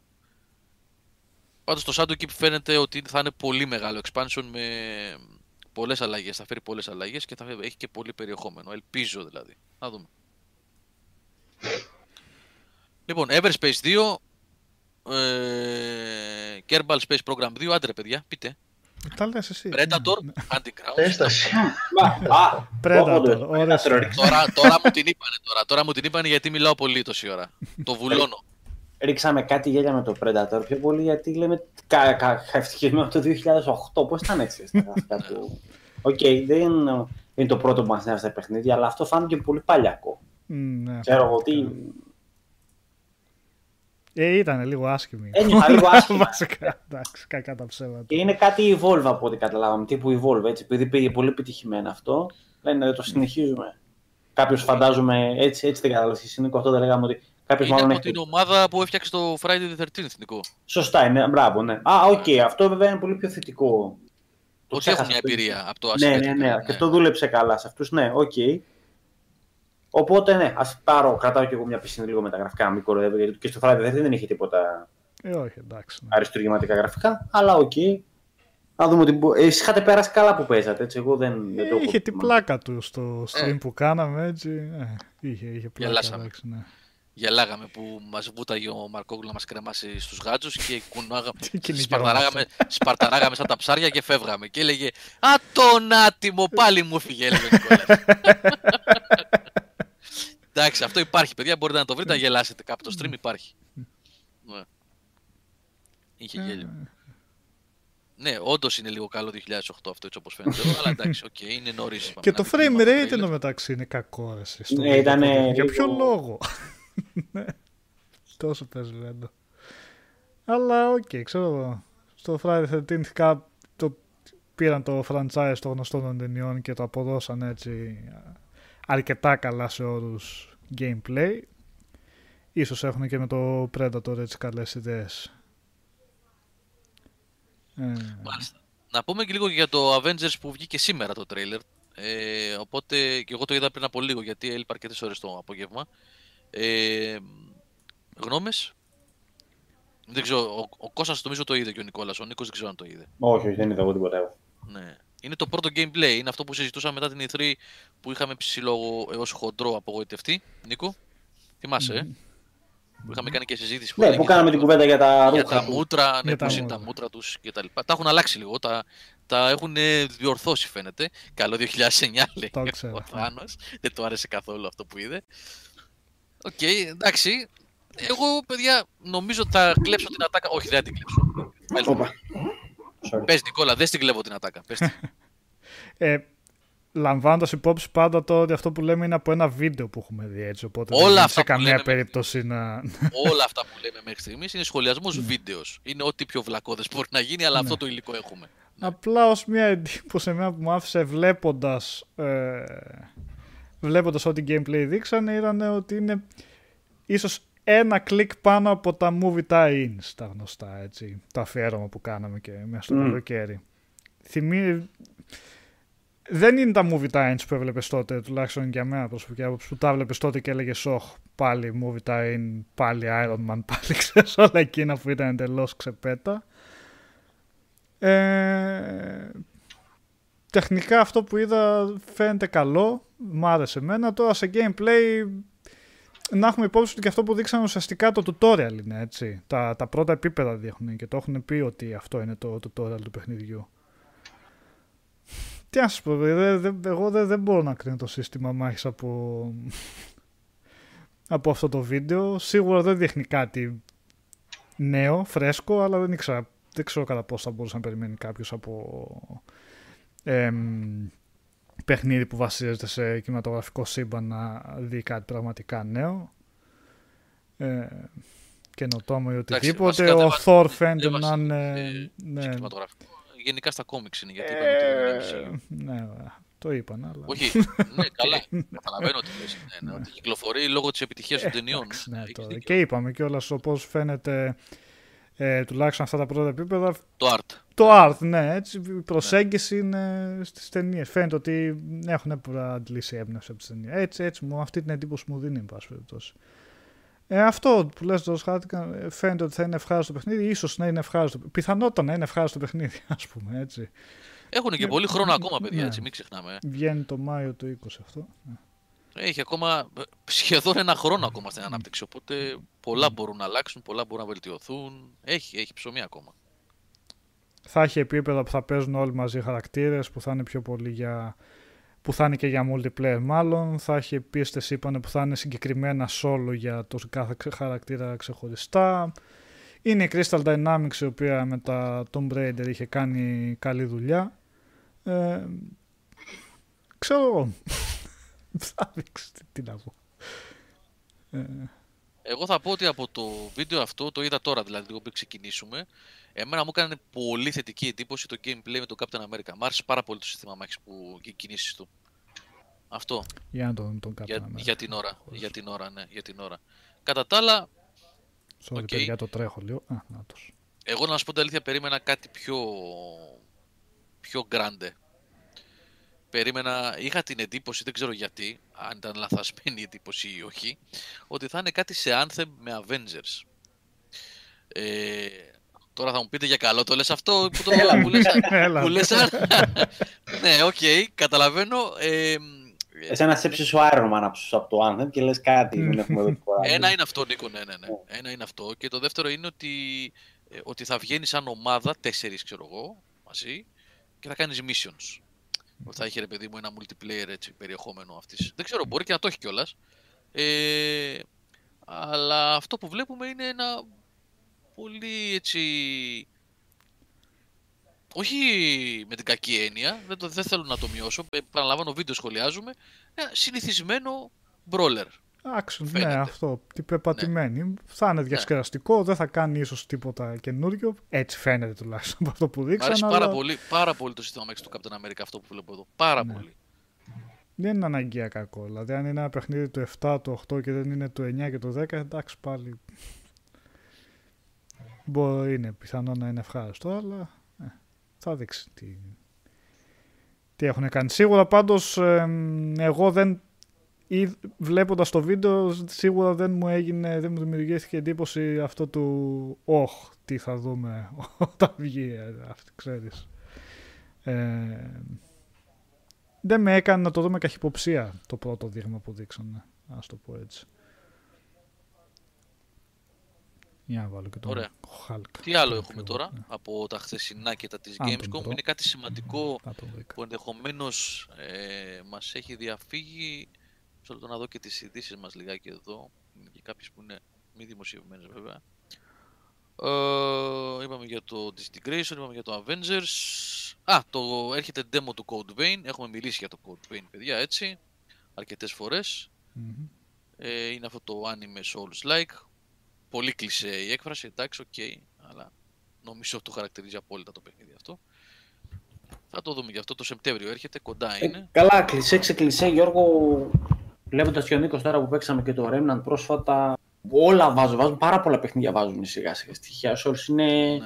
είναι συγκλονιστική η επιρροή πια που έχουν τα παιχνίδια πάνω στη, στη, στη βιομηχανία και στο gameplay. Δεν, δεν, σε πάρα πολλά παιχνίδια βλέπω στοιχεία τα οποία λες, «Μμ, θα μου πεις είναι μόνο το Souls υπήρχε, αλλά αυτό σου έρχεται. Αυτό. Φαίνεται αυτό να έχουν παίξει δημιουργοί για να θέλουν να Μμμ. δανειστούν. Ναι. Οπότε μην το δω, είναι legit όρος κανονικός πλέον. Ναι, Δηλαδή όσο δαγκωνόμασταν πριν πριν από δύο χρόνια και λέγαμε πάλι αυτό, λέμε πλέον είναι, το βρίσκεις παντού. Τι να κάνουμε, δεν είναι. Να, το, να, να πεις α, τι είπα και πάλι από αυτό ή είναι, δεν είναι, είναι κλισέ, ισχύει. Ναι, είναι έτσι, Νίκο, έτσι. Ε, ξεχάσαμε να αναφέρουμε το να αναφέρουμε, τόσο να σχολιάσουμε το Need for Speed Heat. Ε, Οκ, okay, το δείγμα που δείξανε χτες δεν το λες κακό. Εγώ δεν ενθουσιάζομαι πια από αυτά τα παιχνίδια. Θα κλέψω την, το σχόλιο του Χιωτέλη νομίζω χτες την ώρα που παρακολουθούσαμε παρέα όλοι στο Discord που έγραψε ότι μετά τα Forza Horizon, νομίζω και ο Χριστός Χιωτέλης το είπε, μετά τα Forza Horizon πρέπει να δουλέψουν πάρα πολύ τα Need for Speed για να καταφέρουν να κερδίσουν τον κόσμο. Δηλαδή, Ακριβώς το ίδιο έλεγα και εγώ στον Νικόλα στο, όταν βλέπαμε την έκθεση. Ακριβώς, δεν έχεις μπει ακόμα. Ακριβώς το ίδιο. Επειδή έπαιξα 150 ώρες Forza Horizon, λέω Α, αυτό το έχω δει καλύτερα. Ξέρω. Τι, θα, τι έχεις να προσφέρεις πάνω σε αυτό; Ναι, ναι, ναι. Στο social driving, έτσι. Πάρε το κρούσο. Α, έχεις, και, στο, και στο customization. Ναι. Νίκο, ε, ναι, ειδικά όταν ακούω εκείνο το customization. customization, το customization μα τι δεν υπάρχει. Και στο άλλο υπάρχει και το, το τι κάνουν και κάποιοι δεκάδες χιλιάδες χρήστες που μπορείς να χρησιμοποιήσουν και τα δικά του πιο αλήτικο, έχει και τους αστυνομικούς, έχει... Ναι. Είναι... Ε, έχει ροζ κάλτσες αντίντας, αυτό που το πας. ναι ρε φίλε. με, με κάλτσα. Σε racing παιχνίδι γιατί να έχει customization στην κάλτσα, μπορεί να μου εξηγήσει κάποιος. ε, γιατί έδωσε λεφτά η Adidas. Ναι. Ο Σισε ήταν στη Μιτιλίνη προχθές, ήταν έτσι πάντως να ξέρετε. Με παντόφλα και κάλτσα, κάλτσα άσπρη από εκείνες που παίρναμε οι τρεις από τη λαϊκή 10 ευρώ, φυσικά η κάλτσα δεν κάνω τόσο. Η άσπρο με τις κόκκινες ρίγες είναι πολύ τσιμωδός, να ξέρετε. Κάλτσα παντούφλα. Ναι. Οπότε θα σέβεστε. Να έρθω έτσι στο νησί, δηλαδή, μου λες. Έλα έτσι. Έλα έτσι. Και παντούφλα κολυμβητηρίου, έτσι. Αυτή δεν είναι, όχι μαλακίες. Ναι. Αυτά που αν τα βλέπε δεκαετία, κάναμε αμά να τα, να τα βγάλουμε από πάνω μας αυτά τα πράγματα. Τέλος πάντων, πάμε επιστροφή. Τέλος πάντων, ε, ναι, ε, εντάξει, για μια ακόμα φορά θα πω και αυτό που είπε ο Νικόλας. Μην φανούμε αρνητικοί τώρα και καλά. Όχι, ρε, παιχνίδια. Από, ε, όχι, για μένα το λέω, επειδή ο πρώτος το είπα, mm. ότι από trailers. Ε, εμένα τα Need for Speed εδώ και χρόνια δεν μου γεμίζουν πια το μάτι. Εντάξει, υπάρχει κοινό. Για να δουλεύει η EA και να βγάζει, σημαίνει ότι υπάρχει κοινό. Που, εντάξει, εμένα γενικότερα με έχει ενοχλήσει και όλο αυτό το. Ε, γύρω κουλτούρα που έχουν εφαρμόσει με το πολύ έντονο... Είναι θέμα γούστο αυτό έτσι, δεν είναι μομφή. Με το rap και με το mm. και τα λοιπά. Ναι, οκ, okay. είναι μακριά από το γούστο μου. Έτσι. Άλλοι ζουν με αυτό. Οκ, okay. ναι. Ο καθένας το γούστο του και, το, και πώς τη βρίσκει. Ε, τι άλλο ρε παιδιά, αυτά νομίζω, ελπίζω να μην έχουμε παραβλέψει κάτι σημαντικό από αυτά που ανακοινώθηκαν χτες και σήμερα το πρωί. Ε, το ανέφερε και πιο πάνω ο Χάρντιγκαν για το expansion που είπαν ε, το DLC τι θα είναι του μέτρο. Ε, δεν θυμάμαι αν είπαν ημερομηνία γι' αυτό βέβαια. Το Two Generals θα λέγεται. Ε, αυτό από ό,τι κατάλαβα prequel θα είναι και είναι ένα από τα δύο ε, DLCs που ετοιμάζουν με καινούργιες αποστολές. Για το Call of Duty δεν είπαμε, το οποίο φαίνεται πολύ εντυπωσιακό, αλλά και εδώ θα ζητήσω τη βοήθεια του κυρίου Τσομπάνη όταν θα έχει όρεξη να βγει στο μικρόφωνο και να μιλήσει, να μας πει είναι αυτό. θα βγει στο μικρόφωνο και να Ναι, βγει στο μικρόφωνο και πες τα ρε. ε, έχει την αλφα δωρεάν για όλους τους 4 τις επόμενες μέρες, οπότε μπορείτε να πάρετε και μια ιδέα. Το 2 vs 2 θα είναι, ε, νομίζω τώρα θα δώσουνε όχι, ανακοίνωσαν το 2 vs 2. Όχι, αυτό, αυτό. Στην Open Alpha αυτό θα δώσουν. Το 2 vs 2 σε 5 χάρτες, έτσι. Θα είναι ε, μόνο ένα mode από ό,τι γράφει εδώ πέρα ο Θάνος στην είδηση. Ε, gunfight θα λέγεται.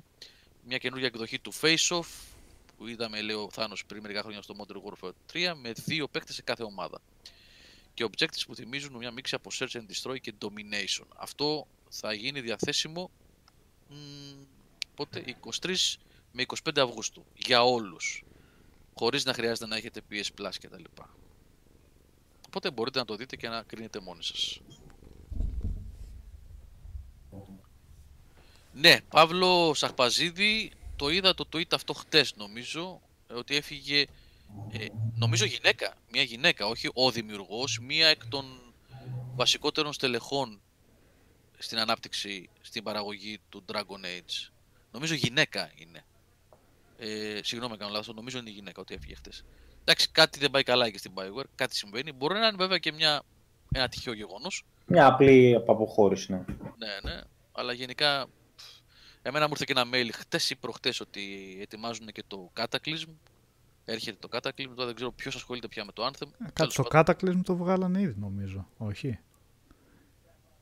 Και από ό,τι είχα διαβάσει σε σχόλια δεν είναι και, κάτι τρομερό τελικά. Το mail δεν θα πω το πήρα. Πρέπει να ήμουν ακόμα στο χωριό. Πρέπει, τώρα, πριν δύο-τρεις μέρες πρέπει να το πήρα το mail.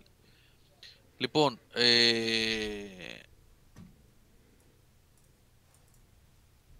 Ναι, ναι, ναι. Να απαντήσω στο φίλο εδώ πέρα. Διαβάζω την είδηση τώρα. Κάποιος με ρώτησε ποιος είναι το παλικάρι. Uh, ο Junk Monkey λέει χωρίς PS Plus και χωρίς pre-order Γιώργο. Από ό,τι βλέπω εδώ που έχει γράψει ο Θάνος Junk, Monkey είναι, λέει, το ξεκαθαρίζει κιόλας. Δικαίωμα συμμετοχής έχουν όλοι οι κάτοχοι PS4 ακόμα και αν δεν έχουν προπαραγγείλει το παιχνίδι, ενώ δεν είναι απαραίτητο να διαθέτουν συνδρομή PS Plus. Οπότε ναι, όλοι μπορούν να κατεβάσουν. Ο Αλέξανδρος Παντουβεράκης λέει έχουν φύγει πολλοί, δεν είναι τυχαία αυτά από την Bioware, οπότε είναι λίγο ανησυχητικό αυτό. Λοιπόν, ε, τι κάνουμε παιδιά, πάμε στις κυκλοφορίες ε, παιχνιδιών γιατί έχουμε αρκετά ενδιαφέροντα πράγματα τις επόμενες μέρες. Να τα δούμε λίγο. Είχαμε πει αρκετά πριν φύγουμε στο τελευταίο webcast, αλλά ας τα θυμηθούμε τώρα γιατί είναι κοντά μας. Τι λέτε; Mm-hmm. Ό,τι θες ήταν Ωραία, λοιπόν. Πάμε και λίγο πίσω. Κυκλοφόρησε πριν λίγες μέρες. Ε, να σας πούμε ότι μας έστειλαν κωδικό για το Edge of Wonders Planetful. Πήγε στον Απόστολο για review, δεν έπαιζε ο κωδικός, προσπάθησε να επικοινωνήσει με τους developers και το παρέπεψαν στο forum. Μπες στο forum να δεις τι μπορείς να κάνεις για να τρέξεις το παιχνίδι. Ε, οπότε... Customer support 101. Δεν κατάφερε ο άνθρωπος. Ναι, απίθανα πράγματα. Ε, δεν κατάφερε ο άνθρωπος να το κάνει να τρέξει, οπότε το αφήσαμε στην άκρη και ασχολήθηκε με, το, με την τριλογία του Diablo. Νικόλα, τι είναι αυτό που έχεις βάλει και παίζεις τώρα; Του Doom τριλογία. Αυτό είναι το Blasphemous, είναι το παιχνίδι, το οποίο το περιμένω πώς και πώς. Ε, παραγωγός είναι η TM17. η, ναι. Είναι η ομάδα, δεν θυμάμαι πώς, τα, πώς τη λένε, αλλά είχε κάνει τα πολύ καλά Last Door που είχαν βγει και σε κινητά. Κάτι adventure Και αυτό εμπνεσμένο από ε, την ο Ισπανικό Μεσαίωνα νομίζω είναι και Ισπανή δημιουργή. Α, την ε, ιερά εξέταση. Η ιερά εξέταση και όλα αυτά τα καλά. Και με το Redvania παιχνίδι ε, φαίνεται πολύ μπρουταλιά, πολύ δαιμόνια, πολύ έντονο το θρησκευτικό στοιχείο με oh, ε, σατανάδες και τέτοια. Ε, μ' αρέσει πάρα πολύ βασικά το, το εικαστικό του και η μάχη έτσι φαίνεται στιβαρή και με ποικιλία σε εχθρούς, ε, έχουν υποσχεθεί και πολλά bosses και όλα αυτά. Και τώρα στην Gamescom ανακοινώσανε και την ημερομηνία κυκλοφορίας 10 Σεπτεμβρίου. Είναι ένα από αυτά τα platform που Ωραία. περιμένω. περιμένω ε, με το που γυρίσει από τις διακοπές ο Νικόλας έχει να παίξει. Κατευθείαν. λοιπόν, για το Control που ρώτησε ο Paul Gouv, ε, λέει Control έχετε αρχίσει για review. Ε, Παύλο, Paul, ε, αν μας ακούει ο Λουκάς, περιμένουμε από ώρα σε ώρα τον κωδικό. Από ώρα σε ώρα ε, έχουμε συνεννοηθεί. Νομίζω πολύ σύντομα θα ξεκινησουμε Λοιπόν, ε, Remnant from the Ashes, 20 του μήνα, κυκλοφορεί σήμερα. Θα βγει review γι' αυτό. Θα βγει review γι' αυτό. Το κάνουμε και stream ίσως με τον Νικό. Ναι, αν προλάβουμε.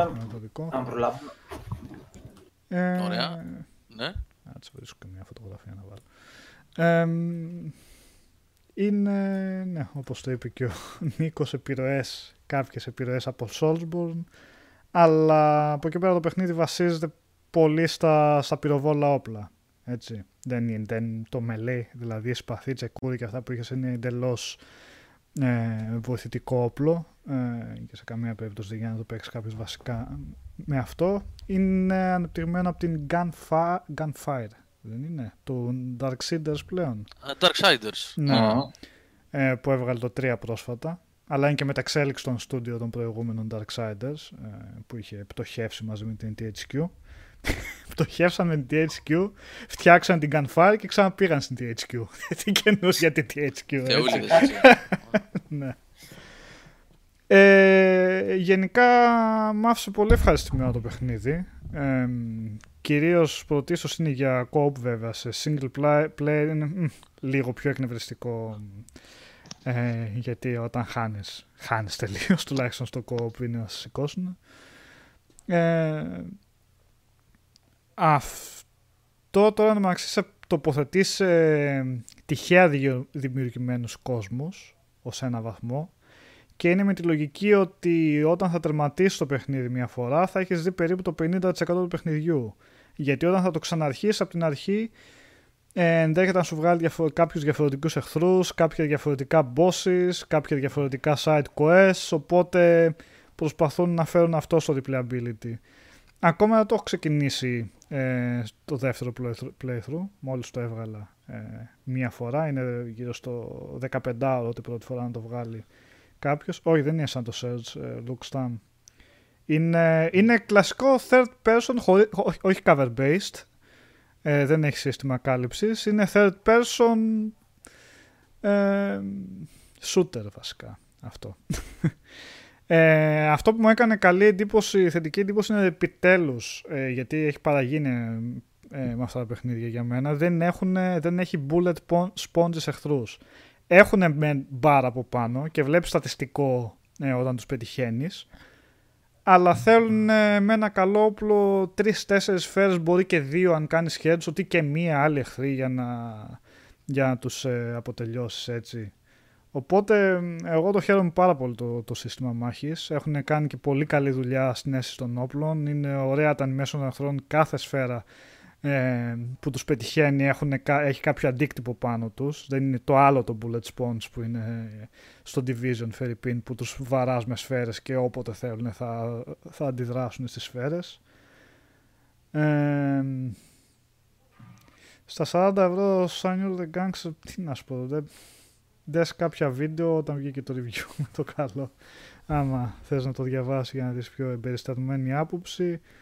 Είναι τώρα στο, καθέ, στο καθένας πώς θα το δει. Είναι σίγουρα double A παιχνίδι, δεν είναι αυτό που λες triple A παιχνίδι, αλλά είναι πολύ καλό double A ε, παιχνίδι. Ναι, ναι, βλέπω το σχόλιο τώρα. Εμ, Οπότε αυτό μου έκανε πολύ θετική εντύπωση στο σύστημα μάχης που δεν έχει με bullet sponges απέναντί σου. Το χαίρομαι πολύ. Ε, έχει καλή αίσθηση στα όπλα. Ε, δεν είναι το κλασικό looter ε, παιχνίδι που κάθε δεύτερο βήμα θα βρίσκεις καινούργιο όπλο κτλ. Είναι τα όπλα μετρημένα, είναι συγκεκριμένα τα όπλα και είναι συγκεκριμένα τα σημεία που τα βρίσκεις κιόλας. Συνήθως μετά από boss, κάθε boss που ρίχνεις σου δίνει ε, ένα αντικείμενο το οποίο πας πίσω στη βάση και κάνεις craft καινούριο όπλο. Ε, αυτό είναι και καλό και κακό γιατί είναι ε, καλό γιατί κάθε όπλο είναι, είναι δουλεμένο, είναι φτιαγμένο για να προσφέρει κάτι διαφορετικό ανάλογα με το στυλ παίξήματος του καθενός. Είναι κακό γιατί ειδικότερα στα πιο open world σημεία του, των ε, χαρτών γιατί έχεις τέσσερις διαφορετικούς κο- έχει τέσσερις, πέντε δεν θυμάμαι ακριβώς τώρα αναλόγως που θα το δει κανείς κόσμος που επισκέφτεσαι που είναι ε, open ε, με ανοιχτό σχεδιασμό και μέσα σε αυτό το ανοιχτό σχεδιασμό υπάρχουν διάφορα dungeons. Ε, στο ανοιχτό κομμάτι του κόσμου αυτό που κάνεις είναι πιο πολύ να περιφέρεσαι μέχρι να βρεις κάποιο dungeons γιατί γνωρίζοντας μετά από ένα σημείο ότι δεν θα σου βγουν καινούργια όπλα γιατί είναι συγκεκριμένα τα όπλα ε, η εξερεύνηση λίγο, Δεν θα λίγο γράψει έρχεται κείμενο. σε... Ναι. Έκανες προφορικό review. Με λίγα λόγια μου λέει «Ε, άντε τελείων. Πο- Πολλά μας τα είπες. Όχι ρε, το έκανε. Το, Ναι. το εξάντλησε το παιχνίδι. Ναι. Όχι ρε, εντάξει, πλάκα κάνω. Αφού έλειωσε, ρε, όλο το σουκού έπαιζε. Μμ. Το έλειωσε. Τον έ- Ναι, ναι. Εγώ του στείλα φωτογραφίες από παραλύσει και αυτός δεν απαντούσε. Ξέρω. Εδώ, στον αγώνα. Παραλύσει το στείλες και καλά. Εδώ, εδώ θα σε πάω, εκεί θα σε πάω. Α, Ναι, Ακριβώς, ναι, ναι, τέτοια ναι. έστελνε. ναι. Αχ, να τα, να τα. Σ' σε αυτή την ταβέρνα να φάμε καλό ψάρι. Ε, εκεί να μπούσαλε και από Δύο στα δύο. τραβέρνες έτσι για μη... Δύο στα δύο, έτσι. Δύο στα Το δύο, πέτυχε, ρε. Τι έγινε, Σπάστα.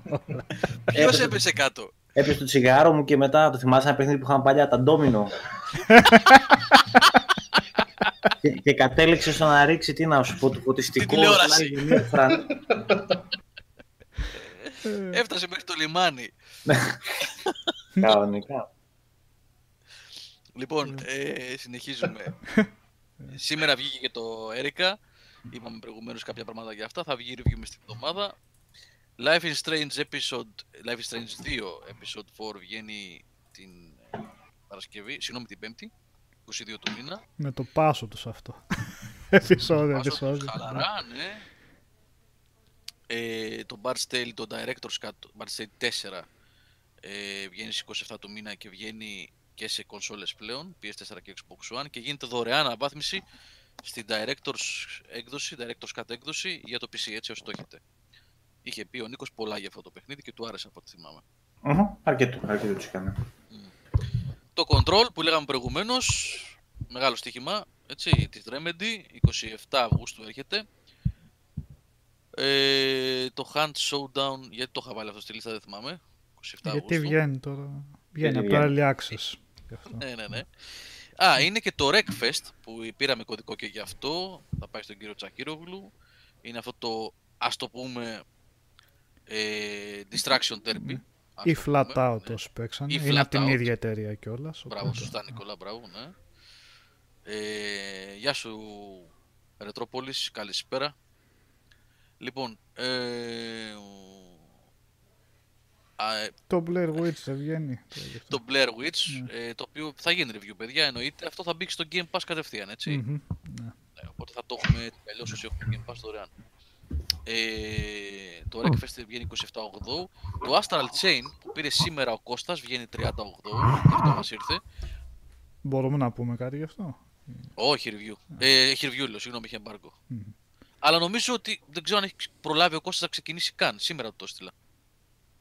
Σήμερα. Σήμερα το έστειλα, ρε Κώστα.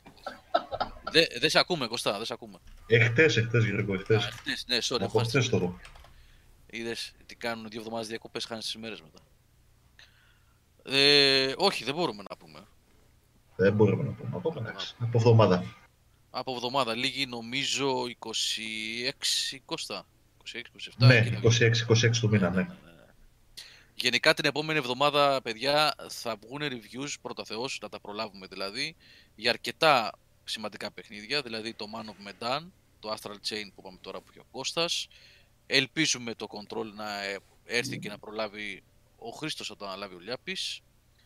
Ε, ε, το... Ε, μισό λεπτό και τη λίστα και το Wreckfest που είπα προηγουμένως, το racing παιχνίδι αυτό. Ε, έχουμε, έχουμε αρκετά, αρκετά για την επόμενη εβδομάδα. Ε, Σανιόλ, φίλε, εμείς Gamescom εδώ και αρκετά χρόνια δεν πηγαίνουμε. Ε, Γενικώς δεν... Ε, ε, τα πρώτα 3-4 χρόνια πήγαμε, δεν την πρώτη, πολύ προτιμάμε, αλλά γενικότερα ε, φέτος έχω ξαναπεί και σε προηγούμενο webcast, μας και ρωτάς, ε, κάνουμε μια άλλου τύπου επένδυση στο site που θέλω να πιστεύω ότι θα τη δείτε και τους επόμενους μήνες γιατί ετοιμάζουμε κάποια σημαντικά updates ε, που σημαίνει ότι προτιμήσαμε όποιες δυνάμεις οικονομικές υπάρχουν να πάνε εκεί αντί στην Gamescom και στην E3 φέτος. Στην E3 νομίζω κάναμε πολύ καλά που δεν πήγαμε. Έτσι. Φάνηκε το αποτέλεσμα τους. Ε, να είμαστε καλά του χρόνου στην E3 και στην Gamescom ε, θα τα πούμε από εκεί, θα σας φέρουμε από εκεί δηλαδή πληροφορίες. Λοιπόν, ε, που είχα μείνει, Astral Chain, 30 Αυγούστου, Man of Medan, The Dark Pictures Anthology, 30 Αυγούστου και Blair Witch, 30 Αυγούστου. Και μετά πηγαίνουν, πηγαίνουν για Σεπτέμβριο βεβαίως, που εκεί παίζουν άλλα πράγματα. Ε, είναι το Monster Hunter World Iceborne, μεγάλο expansion, έτσι για το Monster Hunter World.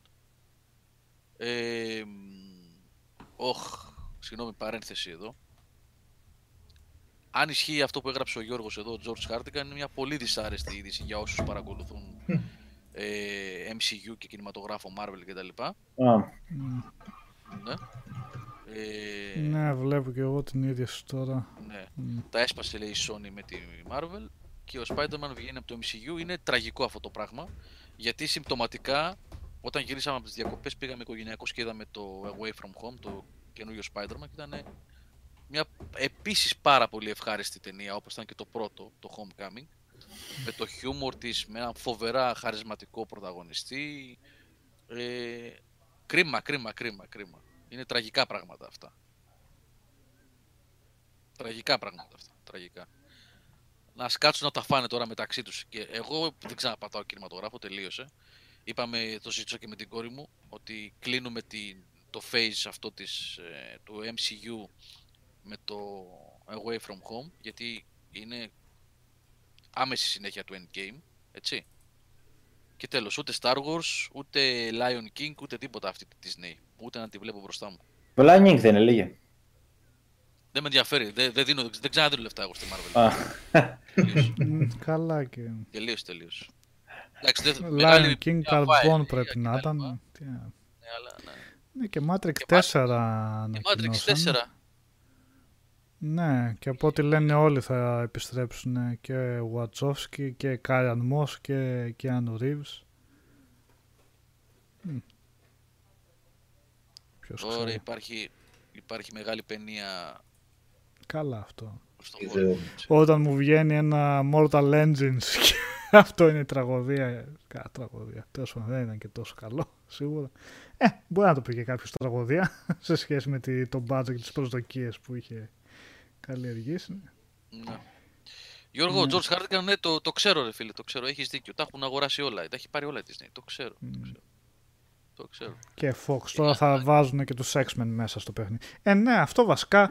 Χάνουν τον Spider-Man, τι τους νοιάζει, θα χώσουν μέσα όλους τους X-Men, τελείωσε. Έτσι. Είχε ταιριάξει πάρα πολύ αυτός ο χαρακτήρας και ο ηθοποιός, ε, φοβερός ο Μμ. Tom Holland. Τέριαξε, τέριαξε απόλυτα. Δηλαδή Καλά, τώρα η Sony μπορεί να συνεχίσει να βγάζει βασικά. Ε, με ε, θα τον ίδιο βάλει ηθοποιό. με, με το Venom, ξέρεις, θα Ναι, κάνουν τώρα εκεί πέρα. Κάνει τα ναι. δικά τους. Ναι.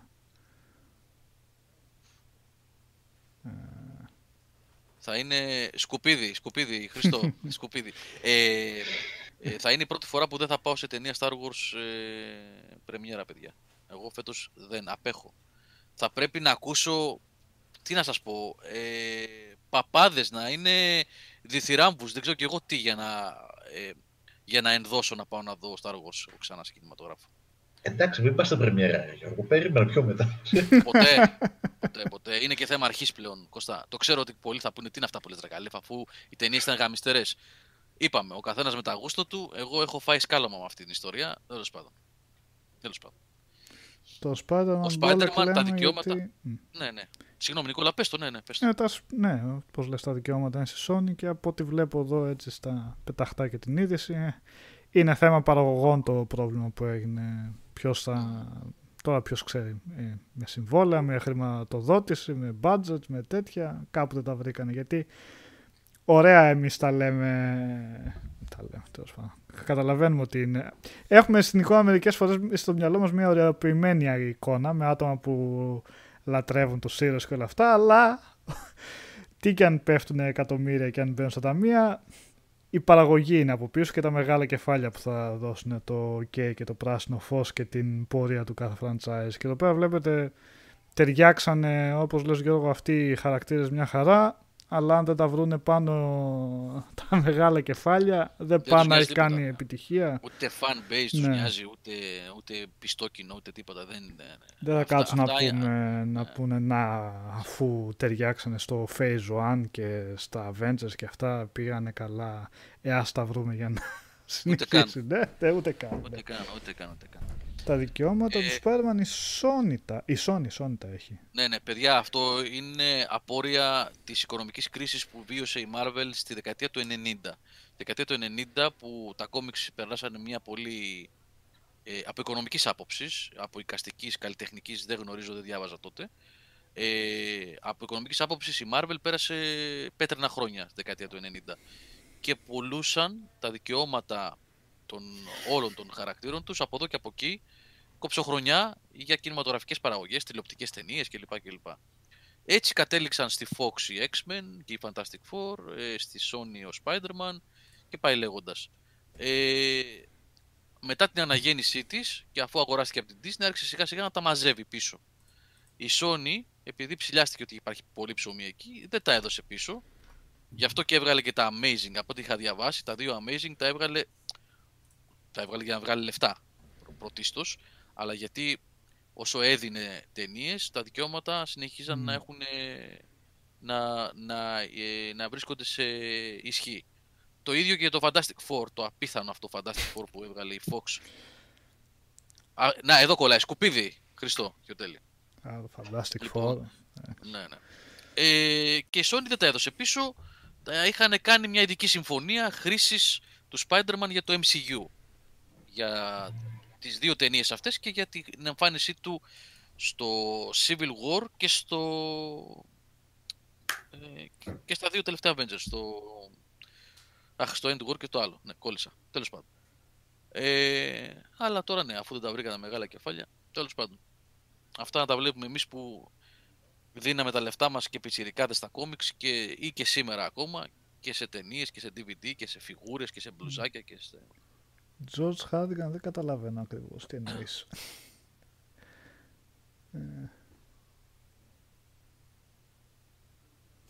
Όχι, έχει κάνει μια συζήτηση ο Γιώργος παραπάνω ότι δεν δίνουν λεφτά στον Fincher, λέει, ε, να κάνει ταινία. Δεν μπορεί να βρει χρηματοδότηση γιατί θεωρούν λέει, ότι Α. δεν θα πουλήσει. Ναι, Ναι. ναι. Εντάξει, είναι μεγάλη συζήτηση αυτή τώρα που είχε ανοίξει το, ο φίλος εδώ και έχει δίκιο Μμ. βέβαια. ναι. Τέλος πάντων, λοιπόν, παρένθεση μεγάλη κινηματογραφική Ναι, ναι, ήταν ναι. αυτή. Ε, θέλετε να πάω, ε, Σεπτέμβριο πολύ λίγα θα πω, έτσι είπαμε το Master Hunter World Iceborne, το μεγάλο, πολύ μεγάλο expansion. NBA 2K20 στις, α, το, το Iceborne είναι στις 6 Σεπτεμβρίου, το NBA 2K20 επίσης 6 Σεπτεμβρίου, το είδαμε ένα πολύ μεγάλο τρέιλερ χθες που δείχνει ότι έχει ρίξει πολλά λεφτά η, η 2K σε αυτό το παιχνίδι, η Idris Elba μέσα ε, την, ε, την κούκλα, τη μαύρη, πείτε την ρε παιδιά, κόλλησε στο μυαλό μου. Από Ε. τον Daredevil, από τον Daredevil. Αχ, που παίζει και σε Daredevil. κόμιξ παρα... Ναι, που παίζει και σε κόμιξ πάρα πολλά. Αχ, που, ε, παιδιά, την ξέρουμε. Τώρα εγώ έχω κολλήσει. Είναι πολύ γνωστή. Ροζάριο Ντόσον. Ροζάριο Ντόσον. Ναι, Ευχαριστώ, ρε Jack Τζακ Monkey, Μάγκη. Ροζάριο, ναι. Ε, μεγάλη παραγωγή φαίνεται. Αυτό το, το single player story, πώς το λένε. Νίκο, πώς το λένε, ρε, αυτό το, το campaign που έχουν.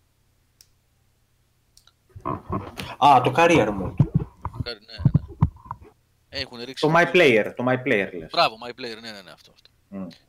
Φέτος θα το έπαιζα το 2K, να σου πω την αλήθεια. Ναι, φαίνεται πολύ πλούσιο φέτος. Μμ. Δεν ξέρω βέβαια τι θα γίνει με τα microtransactions, αυτή δεν την παλεύω. Ναι. Ε, εντάξει, okay, δεν πρόκειται να αγοράσω microtransactions, οπότε ξέρεις, θα το δούμε χαλαρά. λοιπόν, και 10 Σεπτεμβρίου Gears 5, δε- 10 Σεπτεμβρίου το Pro ή e football όπως λέγεται φέτος και 13 Σεπτεμβρίου Borderlands 3. Υπάρχει μαζεμένο υλικό ένα για ένα περίπου 20 ημέρο, ναι, χοντρικά 20 μέρες, πολύ παιχνίδι. Και μετά πέφτει λίγο η κίνηση μέχρι τον Οκτώβριο ξανά, που αρχίζει και παίρνει πάλι μπροστά.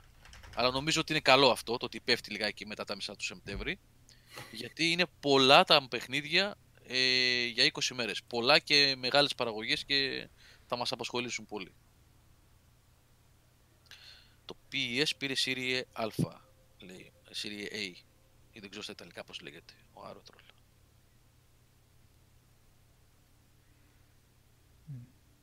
Μάλιστα, λοιπόν, ναι.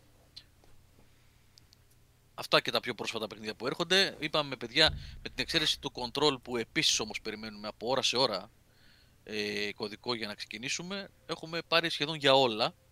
Ε, οπότε θα βγουν reviews για αυτά που σας είπα με τόση ώρα τις επόμενες ημέρες και την επόμενη εβδομάδα.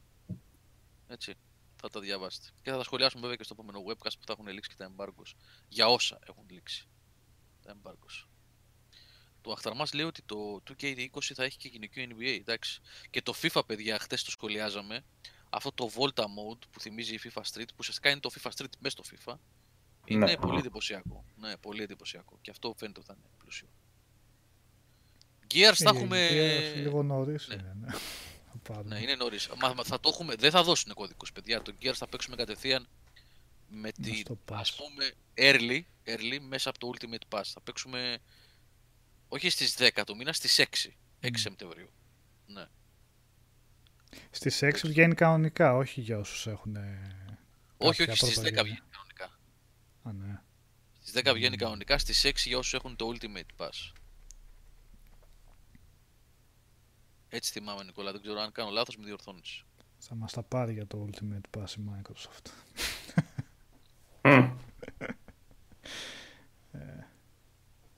Λοιπόν, αυτά από τα παιχνίδια των τελευταίων ε, ημερών που έρχονται και σε λίγες μέρες. Αυτά από Gamescom. Ε, πείτε μας πού θα πάτε. Διακοπές, τι θα κάνετε. Βασικά τι θα κάνετε εσείς οι δύο. Θα είσαστε μαζί. Εγώ δεν ξέρω. Εγώ έχω αφαιθεί στον Νίκο που θα. Παραλίες, τι. Να σε ταξιδέψει, ε. Κοίτα, να με ταξιδέψεις, ναι. Έχουν όλα κανονιστεί. Τα Νίκο, πότε φεύγεις εσύ; Το Σάββατο. Σάββατο, ε. Σάββατο, ναι. Μαζί με τον Bank Home. Μαζί με. Ε, παίρνεις και από τον Bank Home δεν είναι, τι θα κάνεις. Α, είναι, είναι και ο Κώστας, παιδιά, είπαμε, έτσι. Το, ε, Ναι. το team του Game Over στην Αγγλία έχει γίνει πιο μεγάλο από της Ελλάδας.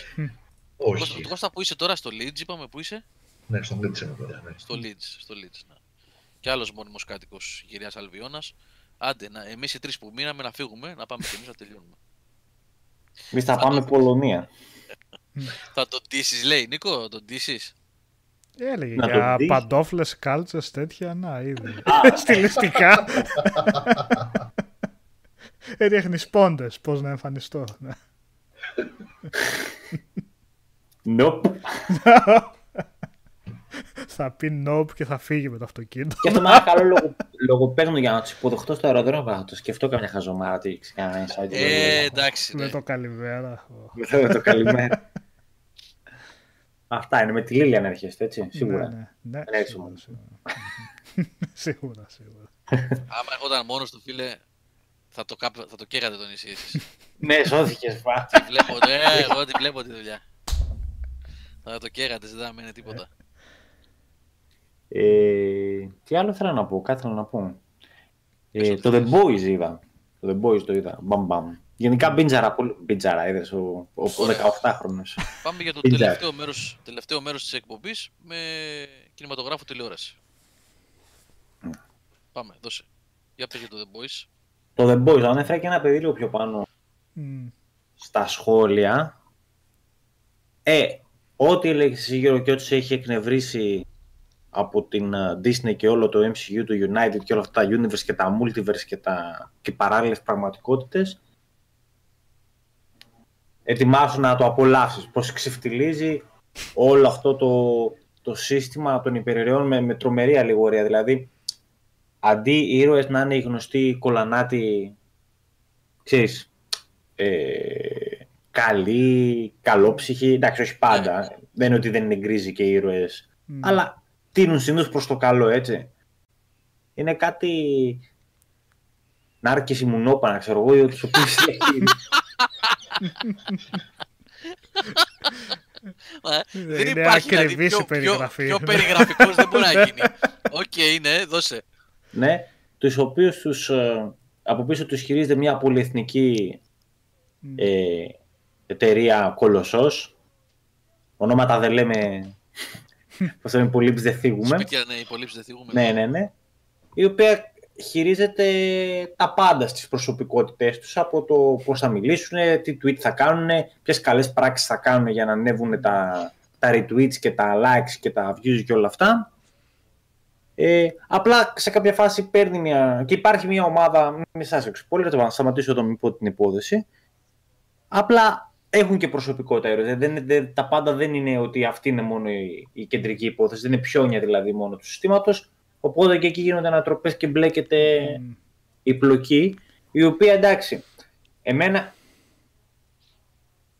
Κόψε λέει τον άρκηση. Ε, η οποία πλοκή εμένα μέχρι το 5 δεν είναι αυτή καθ' αυτή η ιστορία και το τι συμβαίνει, εντάξει, δεν είναι κάτι που δεν έχουμε ξαναδεί, αλλά όλη αυτή η αποσύνθεση του συστήματος, που και αυτό το έχουμε ξαναδεί, εντάξει, δεν είναι ότι... Είναι γίνεται πάρα πάρα πολύ ωραία και είναι και πάρα πολύ επίκαιρο με αυτά που συμβαίνει. Και νομίζω Γιώργος εσύ θα τη βλέπεις σειρά, θα βάλεις κασκόλ και καπνογόνα και πυρσούς και θα είσαι εδώ είμαστε δικοί μου. Ναι. Αμπαλαέα ξέρω εγώ και τέτοια. δες το, δες το χθες ρε παιδί μου. Εντάξει. Ωραία, ωραία, Θα δεις ωραία. πραγματάκια που θα σε ενοχλήσουν, θα μου στείλεις κανένα να μου πεις έλα ρε και εδώ έτσι. Και- Αλλά εντάξει, δεν είναι τόσο δυνατά. Εντάξει και αυτό όμως που λες, θα μην μπούμε σε αυτό το θέμα, αλλά είναι θέμα της βιομηχανίας. Για... Και αυτό θίγει. ε, το φεμινιστικό, μην το πάμε από τριγύρω. Γιατί ε, και αυτό είναι μέρος της βιομηχανίας το πώς δείχνουν οι ηρωίδες και πώς είναι. Όλα. αυτά. Δεν, δεν γινόταν δηλαδή σε μια ε, μα, μαύρη σάτυρα όπως είναι το The Boys να μην το θίξουν και αυτό το, και αυτό το θέμα να μην μπει μέσα έτσι. Ποιο θέμα. είναι κάτι ποιο, αναμενόμενο. Ε; Ποιο θέμα; Το τα woke, το φεμινιστικά. Το- woke. Το Α, woke. όχι, εντάξει. Εντάξει, όχι, όχι, όχι, σιγά δεν είναι. Και το δείχνει και πολλή πλευρά. Δεν είναι ότι είναι αυτό Μμμ. το. Ε, το Ναι, είναι αποστηρωμένο, ας πούμε, όπως δείχνουν ε, σε Είναι άλλες αυτό σειρές. που έχει γράψει το Preacher, την Νικόλα, ο ίδιος είναι. Α, δεν ξέρω. Δεν ξέρω. Σε γελάσω. Μμ. Ε, αλλά ναι, και εμένα μου άρεσε πάρα πολύ. Κάτι ευχαριστήθηκα. Και έχουν πολύ καλή εξέλιξη. Μπορεί να μην το περιμένεις για κάποιους χαρακτήρες στην αρχή. Φαίνονται στερεοτυπικοί, από την αντίθετη πλευρά ίσως, αλλά και πάλι στερεοτυπικοί, αλλά γενικά τε- καταλήγουν να έχουν πολλοί από αυτούς πολύ ωραία εξέλιξη. Ε, πω τίποτα παραπάνω για ποιος μιλάω και τι, για να μην υπάρχει spoiler. Ε, Ο Lightning Zeus λέει εδώ καλησπέρα γνώμη για το κόψιμο της σειράς OA ή OA από Καλά, Netflix. το ε, είχα Εγώ δει δεν την την έχω δει πρώτη παιδιά, σεζόν. δεν την έχω δει εγώ καθόλου αυτή τη σειρά. Α, Εγώ το. στην ε, πρώτη δεν άντεξα. Ναι, ούτε εμένα, παιδιά, με. Και με επειδή τράβηξε. τη, τη ψηλα, ψηλιαζόμουν τη φάση, γιατί έχει και λίγο το μυστήριο το τι συμβαίνει, από τις λίγες φορές που πήρα και διάβασα spoiler τι γίνεται στο, τέλειο, στο τέλος και, και καλύτερα που δεν την είδα γιατί ήδη και τα 5-6 επεισόδια που είχα δει ήμουν σε φάση τώρα να το συνεχίσω γιατί το βλέπω και γιατί... ε. Α, ε, το Mindhunter βγήκε τώρα δεύτερη σεζόν. Ναι, η πρώτη βγήκε σεζόν Επιτέλους, Ναι, ναι. ναι. την ξεκίνησα, Γιώργο, πρώτη φορά όταν είχα πάει για το... στην Αγγλία που έμεινα σπίτι σου και μου μου είπες πάει εδώ είναι το Netflix, εδώ είναι η τηλεόραση και χρησιμοποίησα και πρώτη φορά ένα Netflix στη ζωή μου. Και εκεί ε, εξαιρετικό η πρώτη σεζόν, φαντάζομαι και η δεύτερη θα είναι στο ίδιο επίπεδο. Φίντσερ, έτσι δεν είναι ωραία πραγματάκια. Το Glow έβγαλε τρίτη σεζόν, την είδα μόνο κουπανιά Α, σ' αρέσει το Glow, ε. Το glow, όχι απλά μ' αρέσει. Το, Μμ. το glow, αν θες Γιώργο τη γνώμη μου, είναι, καταφέρει να βάλει όλο αυτό το, το φεμινιστικό με όσο το πιο σωστό και πιο ωραίο τρόπο μπορεί να το κάνει. Καταλάβες, δηλαδή αυτό που έχει να πει και αυτά που συμβαίνουν στις ε, πρωταγωνίστρες είναι γιατί πρέπει να συμβαίνουν και, πώς το λένε, δικαιολογούνται απολύτως από αυτά που γίνονται. Ούτε κάνει Mary Swing, κατάλαβες, δεν είναι, ούτε α, κάνουν τα λάθη τους, τα, οι πρωταγωνίστριες τιμωρούνται, ε, δείχνει την αδικία εις βάρος τους και βέβαια οι, οι στιγμές αγνού χιούμορ με εκείνο το, τον απίστευτο, τον, τον σκηνοθέτη, το, το, Τον Μάρκ μουστάκι, τον- Μάρον. το, με τη φάτσα ανώμαλου, ξέρω εγώ. Από τους καλύτερους χαρακτήρες αυτός, γενικά. πολύ, πολύ, πολύ. Εσύ πες Γιώργο Νικόλα λίγο σε μούδια σε. Με άμα... τέλειο- Βασικά μου μείνανε 11 λεπτά. Τώρα αυτό έβλεπα το τελευταίο επεισόδιο και με πήρε λίγο ύπνος γι' αυτό δεν το τέλειωσα. Οπότε δεν ξέρω αν έχει κάποια ανατροπή στο τέλος. Πολύ δυνατό. Μ' άρεσε και που είναι 80's γενικά. Μμμ. Ε, άντρε παπάκιδες, 12 η ώρα πήγε. ε, αν σ' αρέσει και λίγο το, η αιτήλα και όλη αυτή η εξτραβαγκάντζα και το, και το over the top της, αυτής της δεκαετίας, δεν έχει, πώς το λένε, λόγο να μην το δεις. Ωραία. Όχι, και η Λοιπόν, τρίτη εγώ, καλή παιδιά- είναι, απλά λίγο Α. η τρίτη σεζόν που λες, Νίκο. Μου δι- αλλά λίγο σαν να έπεσε μου φάνηκε από τις προηγούμενες. Αλλά οκ. Ναι, Έχω ναι. ακόμα πολλά επεισόδια να δω. Δεν... Γιώργο, τι λες; Λοιπόν, ε, μ, έχω δει διάφορα τη, το, μέσα στις διακοπές κιόλας και παλιά και καινούργια έτσι σκόρπια λίγο. Πολύ Big Bang Theory. Ε, Παρομοίως. εντάξει, αυτό, αυτό με, τις, με την πτώση στην ποιότητα ανα, με στις τελευταίες σεζόν είναι εμφανές, αλλά οκ, έχει ακόμα και που είμαι τώρα στην ε, ένατη νομίζω σεζόν είμαι, έχει ακόμα στιγμές που είναι Μμ. απίστευτη η σειρά, εντάξει, δηλαδή τη βλέπω με μεγάλη ευχαρίστηση. Αυτό που θέλω να πω είναι ότι ξεκίνησα να δω τη σειρά που ανεβάσανε πριν από μερικούς, όχι εβδομάδες, όχι μήνες, εβδομάδες, το Another Life. Από τη φωνή κάπου μου, έχει- Κάπου... Ναι, ναι, κάπου Εγώ έχει είμαι. επιστροφή. Δεν άλλαξα κάτι πάντως. Ένα, Για ένα δύο. λίγο Γιώργο. Ναι, νομίζω από σένα. Ένα-δύο. Ναι, τώρα δεν ακούγεται. Τώρα δεν ακούγεται. Ναι, ναι. Ε, λ- προφανώς λόγω και της Άκχοφ. Έτσι, προφανώς. Α, ε, κατάλαβα. ναι, φίλος. Ναι. Παιδιά, δεν μπόρεσα να ολοκληρώσω το πρώτο επεισόδιο. Στο λέω έτσι με, με απόλυτη ειλικρίνεια. Δεν θα μιλήσω για τη σειρά γιατί δεν την είδα και δεν μπορώ να μιλήσω συνολικά. Θα κάνω μια απόπειρα ακόμα. Ένιωσα τόσο αειδιασμένος από τους απαράδεκτους χαρακτήρες και τους όχι Θα πες σειρά μέτριους. Γιώργο λίγο γιατί σε έχασα εκεί με το Another εγώ. Life. Ένα- Είναι science fiction σειρά. Α, ναι, ναι, ναι, ναι, ναι, ναι, ναι, σωστά, σωστά, σωστά, Παιδιά, σωστά. Ναι. Φινιάρικα εφέ.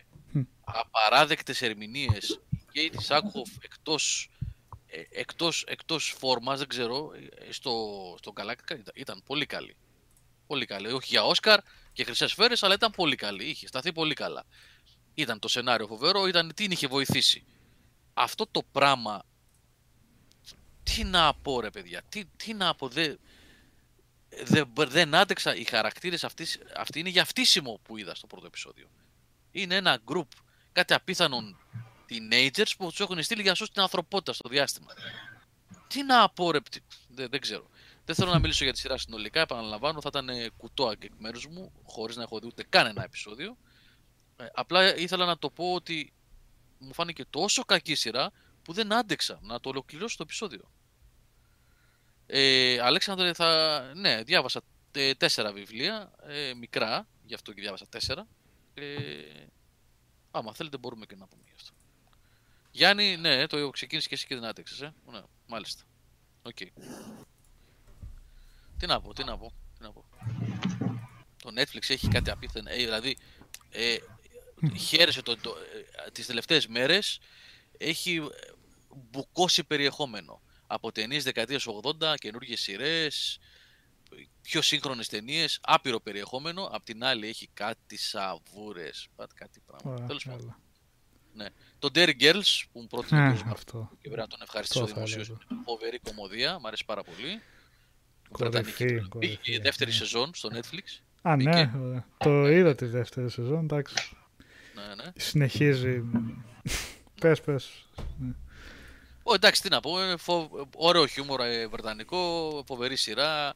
Καφρο, καφρο teenagers δεκαετίας 90 στην Ιρλανδία, στη Βόρειο Ιρλανδία, Ναι. με τα Κα- προβλήματα, έτσι, τα γνωστά της εποχής. Που τα βάζει και πολύ ωραία τα, αυτό το θέμα των προβλημάτων, έτσι. δηλαδή ναι, έχει ναι, ένα ναι. πολύ ωραίο ε, έξυπνα αποδομένο υπόβαθρο, έτσι. Χωρίς να, χωρίς να το παρακάνει. Αλλά η ουσία του είναι στα, στα αστεία. Αυτό το βρετανικό χιούμορ, εντάξει, εξαιρετικό.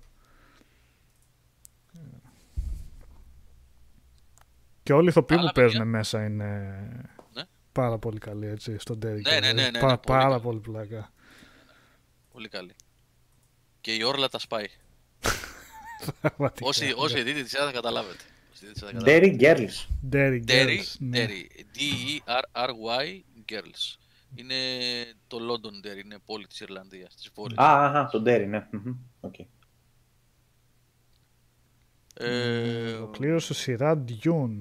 Μπράβο. Πολύ πράγμα διάβασες. George. ε, ναι. Ε, στο Είδα- Netflix, το, Netflix έβαλε, το Netflix έβαλε στρομφάκια με την πρώτη σεζόν με ελληνικό dub το πρωτότυπο από τη δεκαετία του 80 αγόρια και κορίτσια της ηλικίας μου. ε, την πρώτη Κλάψτε. σεζόν ή όλα τα επεισόδια. Κλάψτε. Γιατί το γράφησαν πρώτη σεζόν εδώ στην Αγγλία τουλάχιστον, αλλά έχει όλα τα επεισόδια ουσιαστικά Ε, μέσα. ναι, ε, λέει season 1 αλλά είναι όλα. Ναι, ναι. ναι, ναι. αυτό. Με το ελληνικό dub των 80s. Πεθάνετε τώρα, ουρλιάξτε. Σοφοκλής Πεπάς. ε, ναι, Ποιο ναι. έχει 4,8 Ε, στο MDB. Ποιο; Δεν ξέρω, ο Χάρης Σαριδάκης λέει. Ε, το Another Life. Α, α, σοβαρά. Πω. ναι, το Another Life. Ε, αντιλαμβάνεστε τώρα, έτσι. 4,8 στο IMDb, ε. Ναι, Για σειρά, εντάξει. Αντιλαμβάνεστε γιατί μιλάμε τώρα. Καταστρόφα. Τι στρομφίσαμε έτσι. Τι στο- Τι στρομφίσαμε. Για βιβλία, παιδιά, εγώ ε, ο Άρχοντας ε, των Νεκρών του Χάουαρτ είναι μια Είναι ένα βιβλίο που έχει δύο διηγήματα που είχαν εκδοθεί σε περιοδικά του Ρόμπερτ Χάουαρτ που έχει, φτιάξει, που έχει γράψει τον Κόναν, έτσι. Ε, είναι ουσιαστικά, δεν είναι φαντασία ή κάτι τέτοιο, ηρωική λογοτεχνία, είναι ουσιαστικά νουάρ. Είναι σαν να βλέπεις μια ταινία δεκαετίας 30, 20, με detective και τα λοιπά, με εγκλήματα και τέτοιο. Είναι διαφορετικό το ύφος ε, και το στυλ ας πούμε και το, και το setting, αλλά ωραίο βιβλίο. Ε, διάβασα το κάλεσμα του, το Call of Cthulhu, που δεν το είχα διαβάσει μέχρι σήμερα δυστυχώς, του Lovecraft. Ε, ε, πώς λέγονταν το άλλο, ε, το Fritz Leiber, το πλοίο των, ε, το πλοίο των σκιών, το πλοίο των σκοταδιών.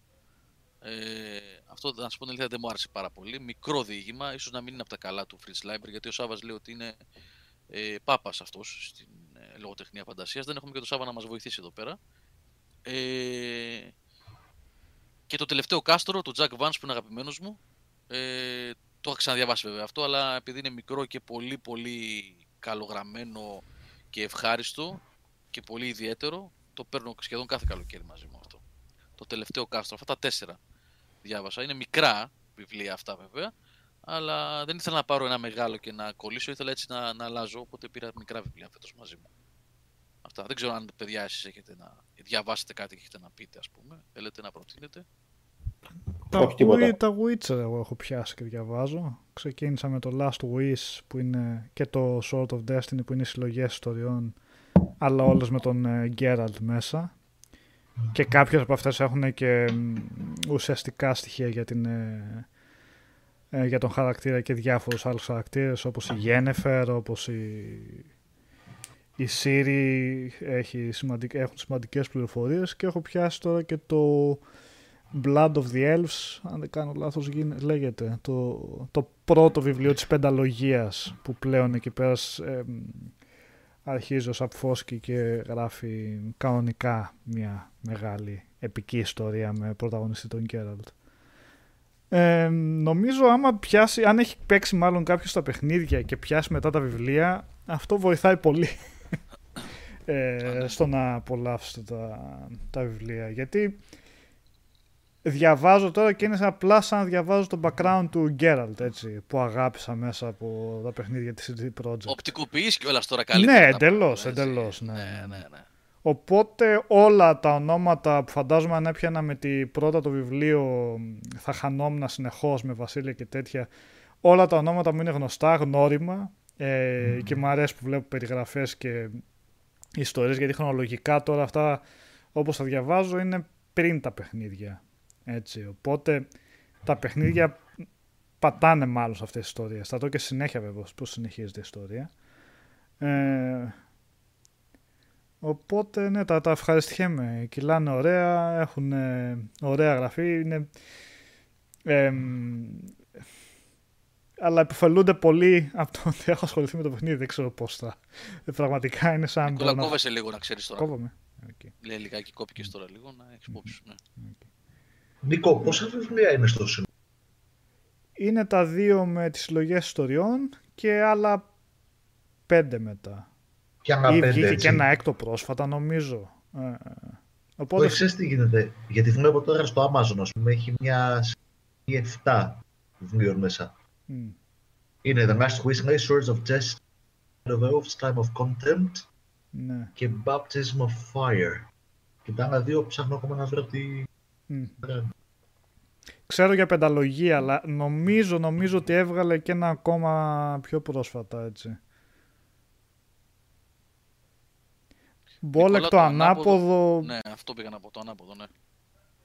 Ε, νομίζω πάλι μια χαρά θα είναι για μας το χαρακτήρα. Ειδικά αν ξεκινήσεις με τις μήνυ ιστορίες που είναι, ξέρεις, και πιο ε, κάνα λόγος και τη αρέσει να διαβάσεις, αλλά έχει, έχει καλή γραφή, έχει καλή περιγραφικότητα και τις σκηνές της δράσης. Ο Γκέραλτ έτσι είναι πολύ συμπαθής χαρακτήρας ε, και κάπως κοινικός και αλλά χωρίς αυτό το σοβαροφανές είναι διαβάζονται άνετα παιδιά αν σας αρέσουν ειδικά τα, το setting του fantasy.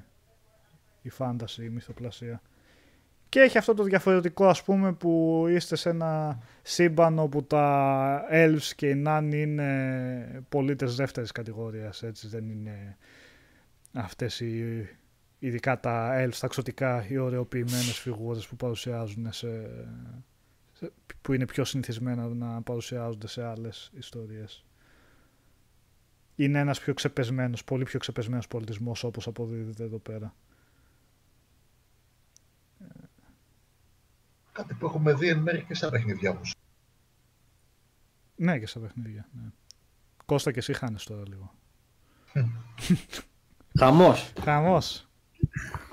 Από ταινίες είχα διάφορα. Δε. Αυτό το Pet Cemetery, το είχες δει εσύ μου είχες πει Γιώργο. Ε; Το είχα δει, ναι, ναι, ναι. Δεν ήταν κακό, εντάξει. Ε, ναι, αλλά λίγο χαμένη ευκαιρία. Ναι. εντάξει, τα, το, το φινάλε του το αλλάξαν τα φώτα, έτσι. είχα διαβάσει και το βιβλίο πρόσφατα. Στο φινάλε αλλάξαν τα φώτα και πολύ άσχημα κατά, κατά την άποψή μου. Βασικά, δεν, δεν μου άρεσε όπως... Θέλανε λίγο, θέλανε λίγο να εκπλήξουν το θεατή για να μην πέσει, να μην, ξέρεις, σου λέει αν έχεις διαβάσει, ε, προσπαθούν συχνά ναι. όταν βασίζουν ταινίες σε βιβλία. Το Αλλά το χειροτέρεψαν. Να... Ναι, ναι, ναι. Δεν ήταν το Mist, για παράδειγμα, που η ταινία είχε πολύ καλύτερο φινάλε από το βιβλίο του, του Stephen King. Εδώ πέρα το αλλάξανε και δεν, δεν, δεν κατάλαβα τι θέλανε να κάνουν πραγματικά. Αλλά οκ, okay, σαν ε, έτσι ταινία τρόμου βλέπετε χωρίς να είναι κάτι ιδιαίτερο. Ε, George το Witcher στα αγγλικά ναι διαβάζεται μια χαρά. Ε, το Tolkien δεν τα έχω διαβάσει ποτέ να σου πω. Αλλά κάτι μου λέει ότι θα είναι πιο... Στα αγγλικά εννοώ. Πολύ αλλά δύσκολα κάτι μου λέει ότι θα είναι πιο... Ναι. Νικόλα, πολύ δύσκολα. Το έχω επιχειρήσει και το έχω πάρει και το Silmarillion και μάλιστα έχω πρώτη έκδοση του Silmarillion. Το είχα τσιμπήσει από ένα βιβλιοπωλείο στο Λονδίνο. Γιώργο, το Silmarillion είναι όμως Κόβεσαι, Κώστα. Κόβεσαι πολύ. Δεν ακούστηκε τίποτα από αυτά που είπες, Κώστα. Ναι. Βγες λίγο και ξαναμπες στο Discord μπάσκετ. Ναι. Τέλος πάντων, πήγα να πω ότι το έχω, έχω μια πρώτη έκδοση κιόλας που τη βρήκα μεταχειρισμένη σε ένα πάλαιο βιβλιοπωλείο στο Λονδίνο. Το είχα πάρει πριν από 8-9 χρόνια, αν θυμάμαι καλά. Ούτε στα μισά καταφέρα να φτιάσω. Το έχω τελειώσει στα ελληνικά. Δεν μπορούσα. Με είχε κουράσει πάρα πολύ. Εντάξει, δεν έχω και αγγλικά επίπεδο proficiency, αλλά και πάλι. Πολύ, πολύ δύσκολο. Πολύ δύσκολο. Ε, Paul Go, τον Γκέραλτ Πιτσιρικά ως εκεί που έχω διαβάσει τα βιβλία δεν τον έχει δείξει, δεν τον έχει αναφέρει στην νεαρή του ηλικία, αλλά στο Netflix που τον κάνανε cast από ό,τι είδα θα είναι μόνο για ένα επεισόδιο και επειδή αναφέρεται γενικά σε σημεία το πόσο δύσκολη είναι η εκπαίδευση των Witchers, ε, δεν μου φαίνεται περίεργο να προσθέσουν έτσι κάποια τέτοια σκηνή. Ε,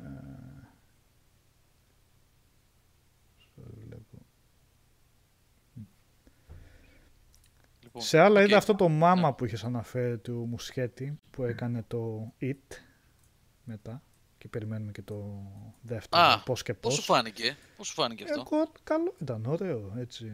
Και για το mm. τέρας που είχες πει και αυτά έτσι. Ναι, είναι εμένα ωραία. Mm. Ναι, ο σχεδιασμός της, ε, της ε, μάγης, μάγης ναι. της κοπέλας αυτής που είναι, mm. και γίνεται μόνος ήταν σε σημεία ήταν πραγματικά τρομακτικό. Mm. Φαινόταν το είχε ο τύπος από αυτό έτσι, γιατί και ναι. στο IT έκανε πολύ καλή δουλειά. Ναι. Και το sequel και όλα του IT θα είναι δύο ώρες και θα είναι, Κοντεύει αυτό, τεράστιο. Έτσι, τώρα είναι. Ναι, ναι, ναι, αρχές Σεπτεμβρίου νομίζω. Μάλιστα, ε, 9-10 ξέρω εγώ. Ε, Γεια σου Ρεσπίρο, καλησπέρα για παλιά ταινία του 50 το Harvey προτείνω πάρα πολύ. Σου έλεγα Γιώργο τις προάλλες. Ναι, αυτό είναι με τον ναι, James ναι, Stewart. Ε, μου άρεσε πάρα πολύ και ε, τους καλύτερους ρόλους έτσι, υποκριτικούς του James Stewart για μένα ε, που υποδίεται έναν λίγο έναν περίεργο έτσι κεντρικό τύπο ε, με ένα χαλαρό ύφος έτσι ο οποίος έχει το, το ιδιόρχο ε, ότι βλέπει ε, πάντα δίπλα του ένα φίλο του, έναν αόρατο που δεν τον βλέπει κανείς άλλος. Έναν δίμετρο και ε, χαρακτήρα και του μιλάει συνέχεια που δεν τον βλέπει κανείς άλλος. Και είναι συγγενής του κοντινή η μάνα του, η αδερφή του, οι οποίοι είναι ξέρεις, στην υψηλή κοινωνία και προσπαθούν να τον έχουν απ' έξω γιατί όποτε πηγαίνει μαζί που μαζεύονται με άλλους κόσμους για τα τσάγια και αυτά που μαζεύονται για την εποχή ε, που θέλουν να βρουν και για γαμπρό για την αδερφή του μπαίνει αυτός και τους τα χαλάει όλα γιατί αρχίζει να προσπαθεί να το γνωρίσει σε όλους τον, τον φίλο του και παίζει πάρα πολύ καλά ο James πάρα πολύ πιστικά ότι συνέχεια υπάρχει αυτή η παρουσία δίπλα και μου έβγαλε έτσι ένα πολύ ωραίο μεταφυσικό στοιχείο όλα αυτά η, η ταινία. Ε, παίζει πάρα πολύ καλά αυτός, έχει πάρα πολύ ωραίο χιούμορ ε, και γενικά ξέρεις τι προτείνω, Harvey του 50. Ε, Κώστα, το It, κάτι chapter 2, 2 και 50 λεπτά. Ε, για πες. Μας ακούει ο Κώστας, μπορεί. Ναι, ναι, ναι, εδώ είμαι. Κάτι για το Silmarillion πήγες να πεις προηγουμένως. Ε, α, για το Silmarillion. Κοβόσουν, ναι. Ναι, α, όχι, αυτό ήθελα να πω ότι, ήταν, ότι γενικά ήταν δύσκολο και στα αγγλικά να το διαβάσει το συγκεκριμένο Ναι, βιβλίο. ναι, ναι. Ήταν. Με την έννοια ότι έχει τόσα πολλά πράγματα μέσα, τόσο πολύ. Είναι, είναι η κορονίδα της μυθολογίας του Τόμικ. Και ο- ειδικά αυτό το πράγμα που γίνεται με την αναλλαγή των εποχών, κάποιος θα πρέπει να κρατασημειώσει για να δεις Ναι. Ναι, ναι, ναι. τι ακριβώς γίνεται. Οπότε ναι, και στα αγγλικά φαντάζομαι είναι ακόμα πιο. Υπάρχει δηλαδή απαραίτητη δυσκολία. Το Lighthouse λέει ο Λόμι εδώ, τι είναι αυτό, το Ε, Lighthouse με τα Patterson λέει. Αναμενόμενά Φαίνεται μου καλό. είναι. Α, Ο Patterson, Patterson, Pattinson sorry, και Willem Dafoe. Αυτοί κάνουν δύο, στην ταινία δύο φαροφύλακες ενός μιας απομονωμένης βραχονισίδας βασικά, δεν είναι τίποτα άλλο εκεί πέρα πέρα από τον φάρο. Και επειδή υπάρχουν τρικυμίες και τέτοια δεν είναι καλό, καθόλου καλές οι καιρικές συνθήκες δεν μπορούν να πάνε να τους πάρουν. Οπότε ξεμένουν αυτοί εκεί πέρα για αρκετό διάστημα και παθαίνουν αυτό το cabin fever ξέρεις που μένουν οι δυο τους χωρίς να μπορούν να κάνουν τίποτα. Η απόλυτη βαρεμάρα, η απόλυτη απομόνωση. Έχει, έχει πάρει φοβερές κριτικές σε φεστιβάλ που έχει παιχτεί και είναι από τον σκηνοθέτη που έκανε το Witch ε, το οποίο μου άρεσε πάρα πολύ και αυτό ε, ωραίο, πολύ καλή ταινία τρόμου οπότε για να δούμε αυτό μ, δεν ξέρω αν έχουν δώσει ακόμα ημερομηνία διάθεση στους κινηματογράφους μάλιστα. Λοιπόν, παιδιά, θα κλείσουμε ή έχετε να προσθέσετε κάτι; Κώστα, Νίκο; Όχι, είμαι οκ. Ωραία. Λοιπόν, φτάνουμε στο τέλος. Πρώτη εκπομπή μετά τις διακοπούλες. Θα έχουμε αρκετά, αρκετά και πολύ ενδιαφέροντα παιχνίδια τις επόμενες ε, ημέρες να, να ανεβάσουμε reviews και να σχολιάσουμε σε επόμενες εκπομπές και σε streams. Θα κάνουμε βεβαίως.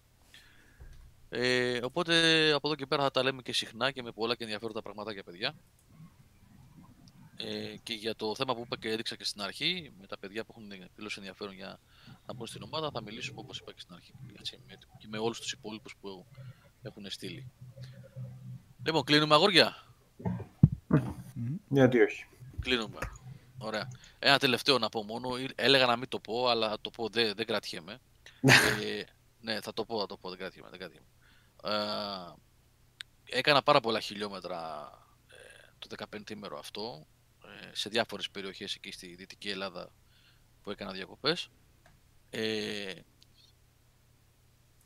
η- η κατάσταση στους ελληνικούς δρόμους ε, είναι ε, πλέον έχει φτάσει στο απροχώρητο. Δεν ξέρω τι συμβαίνει. Δεν ξέρω τι συμβαίνει. Όχι, δεν σκάει καμιά βόμβα ρε αεροτρόλ, τίποτα. Είναι παράπονο δικό μου, κόλλημά μου. Και επειδή είμαστε εδώ πέρα μαζεμένοι 5, 10, 100, 120 νοματέοι και τα λέμε και νομίζω πολύ σοβαροί άνθρωποι είσαστε ε, και μερικές χιλιάδες ακόμα που ακούνε μετά τις εκπομπές ε, και στο YouTube και στα podcast. Ε, αυτά τα πράγματα ίσως καλό είναι να τα λέμε μεταξύ μας και να τα αναπαράγουμε μπας και γίνει τίποτα. Ε, στο απροχώρητο παιδιά. Ε, εγκληματικά πράγματα. Απίστευτη οδήγηση απίστευτες παρανομίες, απίστευτες αλητίες σχεδόν. Κάθε μέρα και χειρότερα. Γύρισα στην Αθήνα και ακόμα δεν έχει γεμίσει η Αθήνα και είναι μια ζούγκλα. Μια ζούγκλα, τι γίνεται, τι πράγμα είναι αυτό; Να παραβιάζουν κόκκινα, να παραβιάζουν stop, να... Μμμ. ε, μια, μια κόλαση. Δεν ξέρω τι έχει πάθει ο Έλληνας οδηγός και συμπεριφέρεται έτσι. Πάντα είχαμε προβλήματα, σε όλο τον κόσμο συμβαίνουν αυτά, εντάξει. Παιδιά δεν είναι, αυτό το πράγμα δεν παίζεται που συμβαίνει το, το, το τελευταίο διάστημα. τι έχει πάθει ο κόσμος; Δεν ξέρω. Λίγο μυαλό να βάλουμε όλοι λίγο παραπάνω. Κάτι να προσέχουμε. Προχτές εδώ στο σπίτι μου απ' έξω ήμουνα. Στο μπαλκόνι μου. Έξω στο μπαλκόνι. Παραβίασε ένας τύπος με αυτοκίνητο το stop. Στο στενό, στο στενό μου, έτσι. Εγώ έβλεπα από το μπαλκόνι. Ερχόταν ένας άνθρωπος με το παπί, με το μηχανάκι, ένας μεγάλος ηλικία γέρος άνθρωπος. Παραβίασε το αυτοκίνητο το stop, πήγε να τον ρίξει και κατέβηκε κάτω και τον έλεγε μαλάκα. Αυτός που παραβίασε το stop. Και αυτά, παιδιά, ε, ε, ε, κάθε μέρα βλέπω πλέον. Κάθε μέρα και όχι ένα και δύο περιστατικά. Τι να πω. Μυαλό, μυαλό να βάλουμε ρε παιδιά. Δεν δε, δεν παλεύεται η κατάσταση. Προσέχετε στους δρόμους τρέλα. Τρέλα κυκλοφορεί πολύ τρέλα.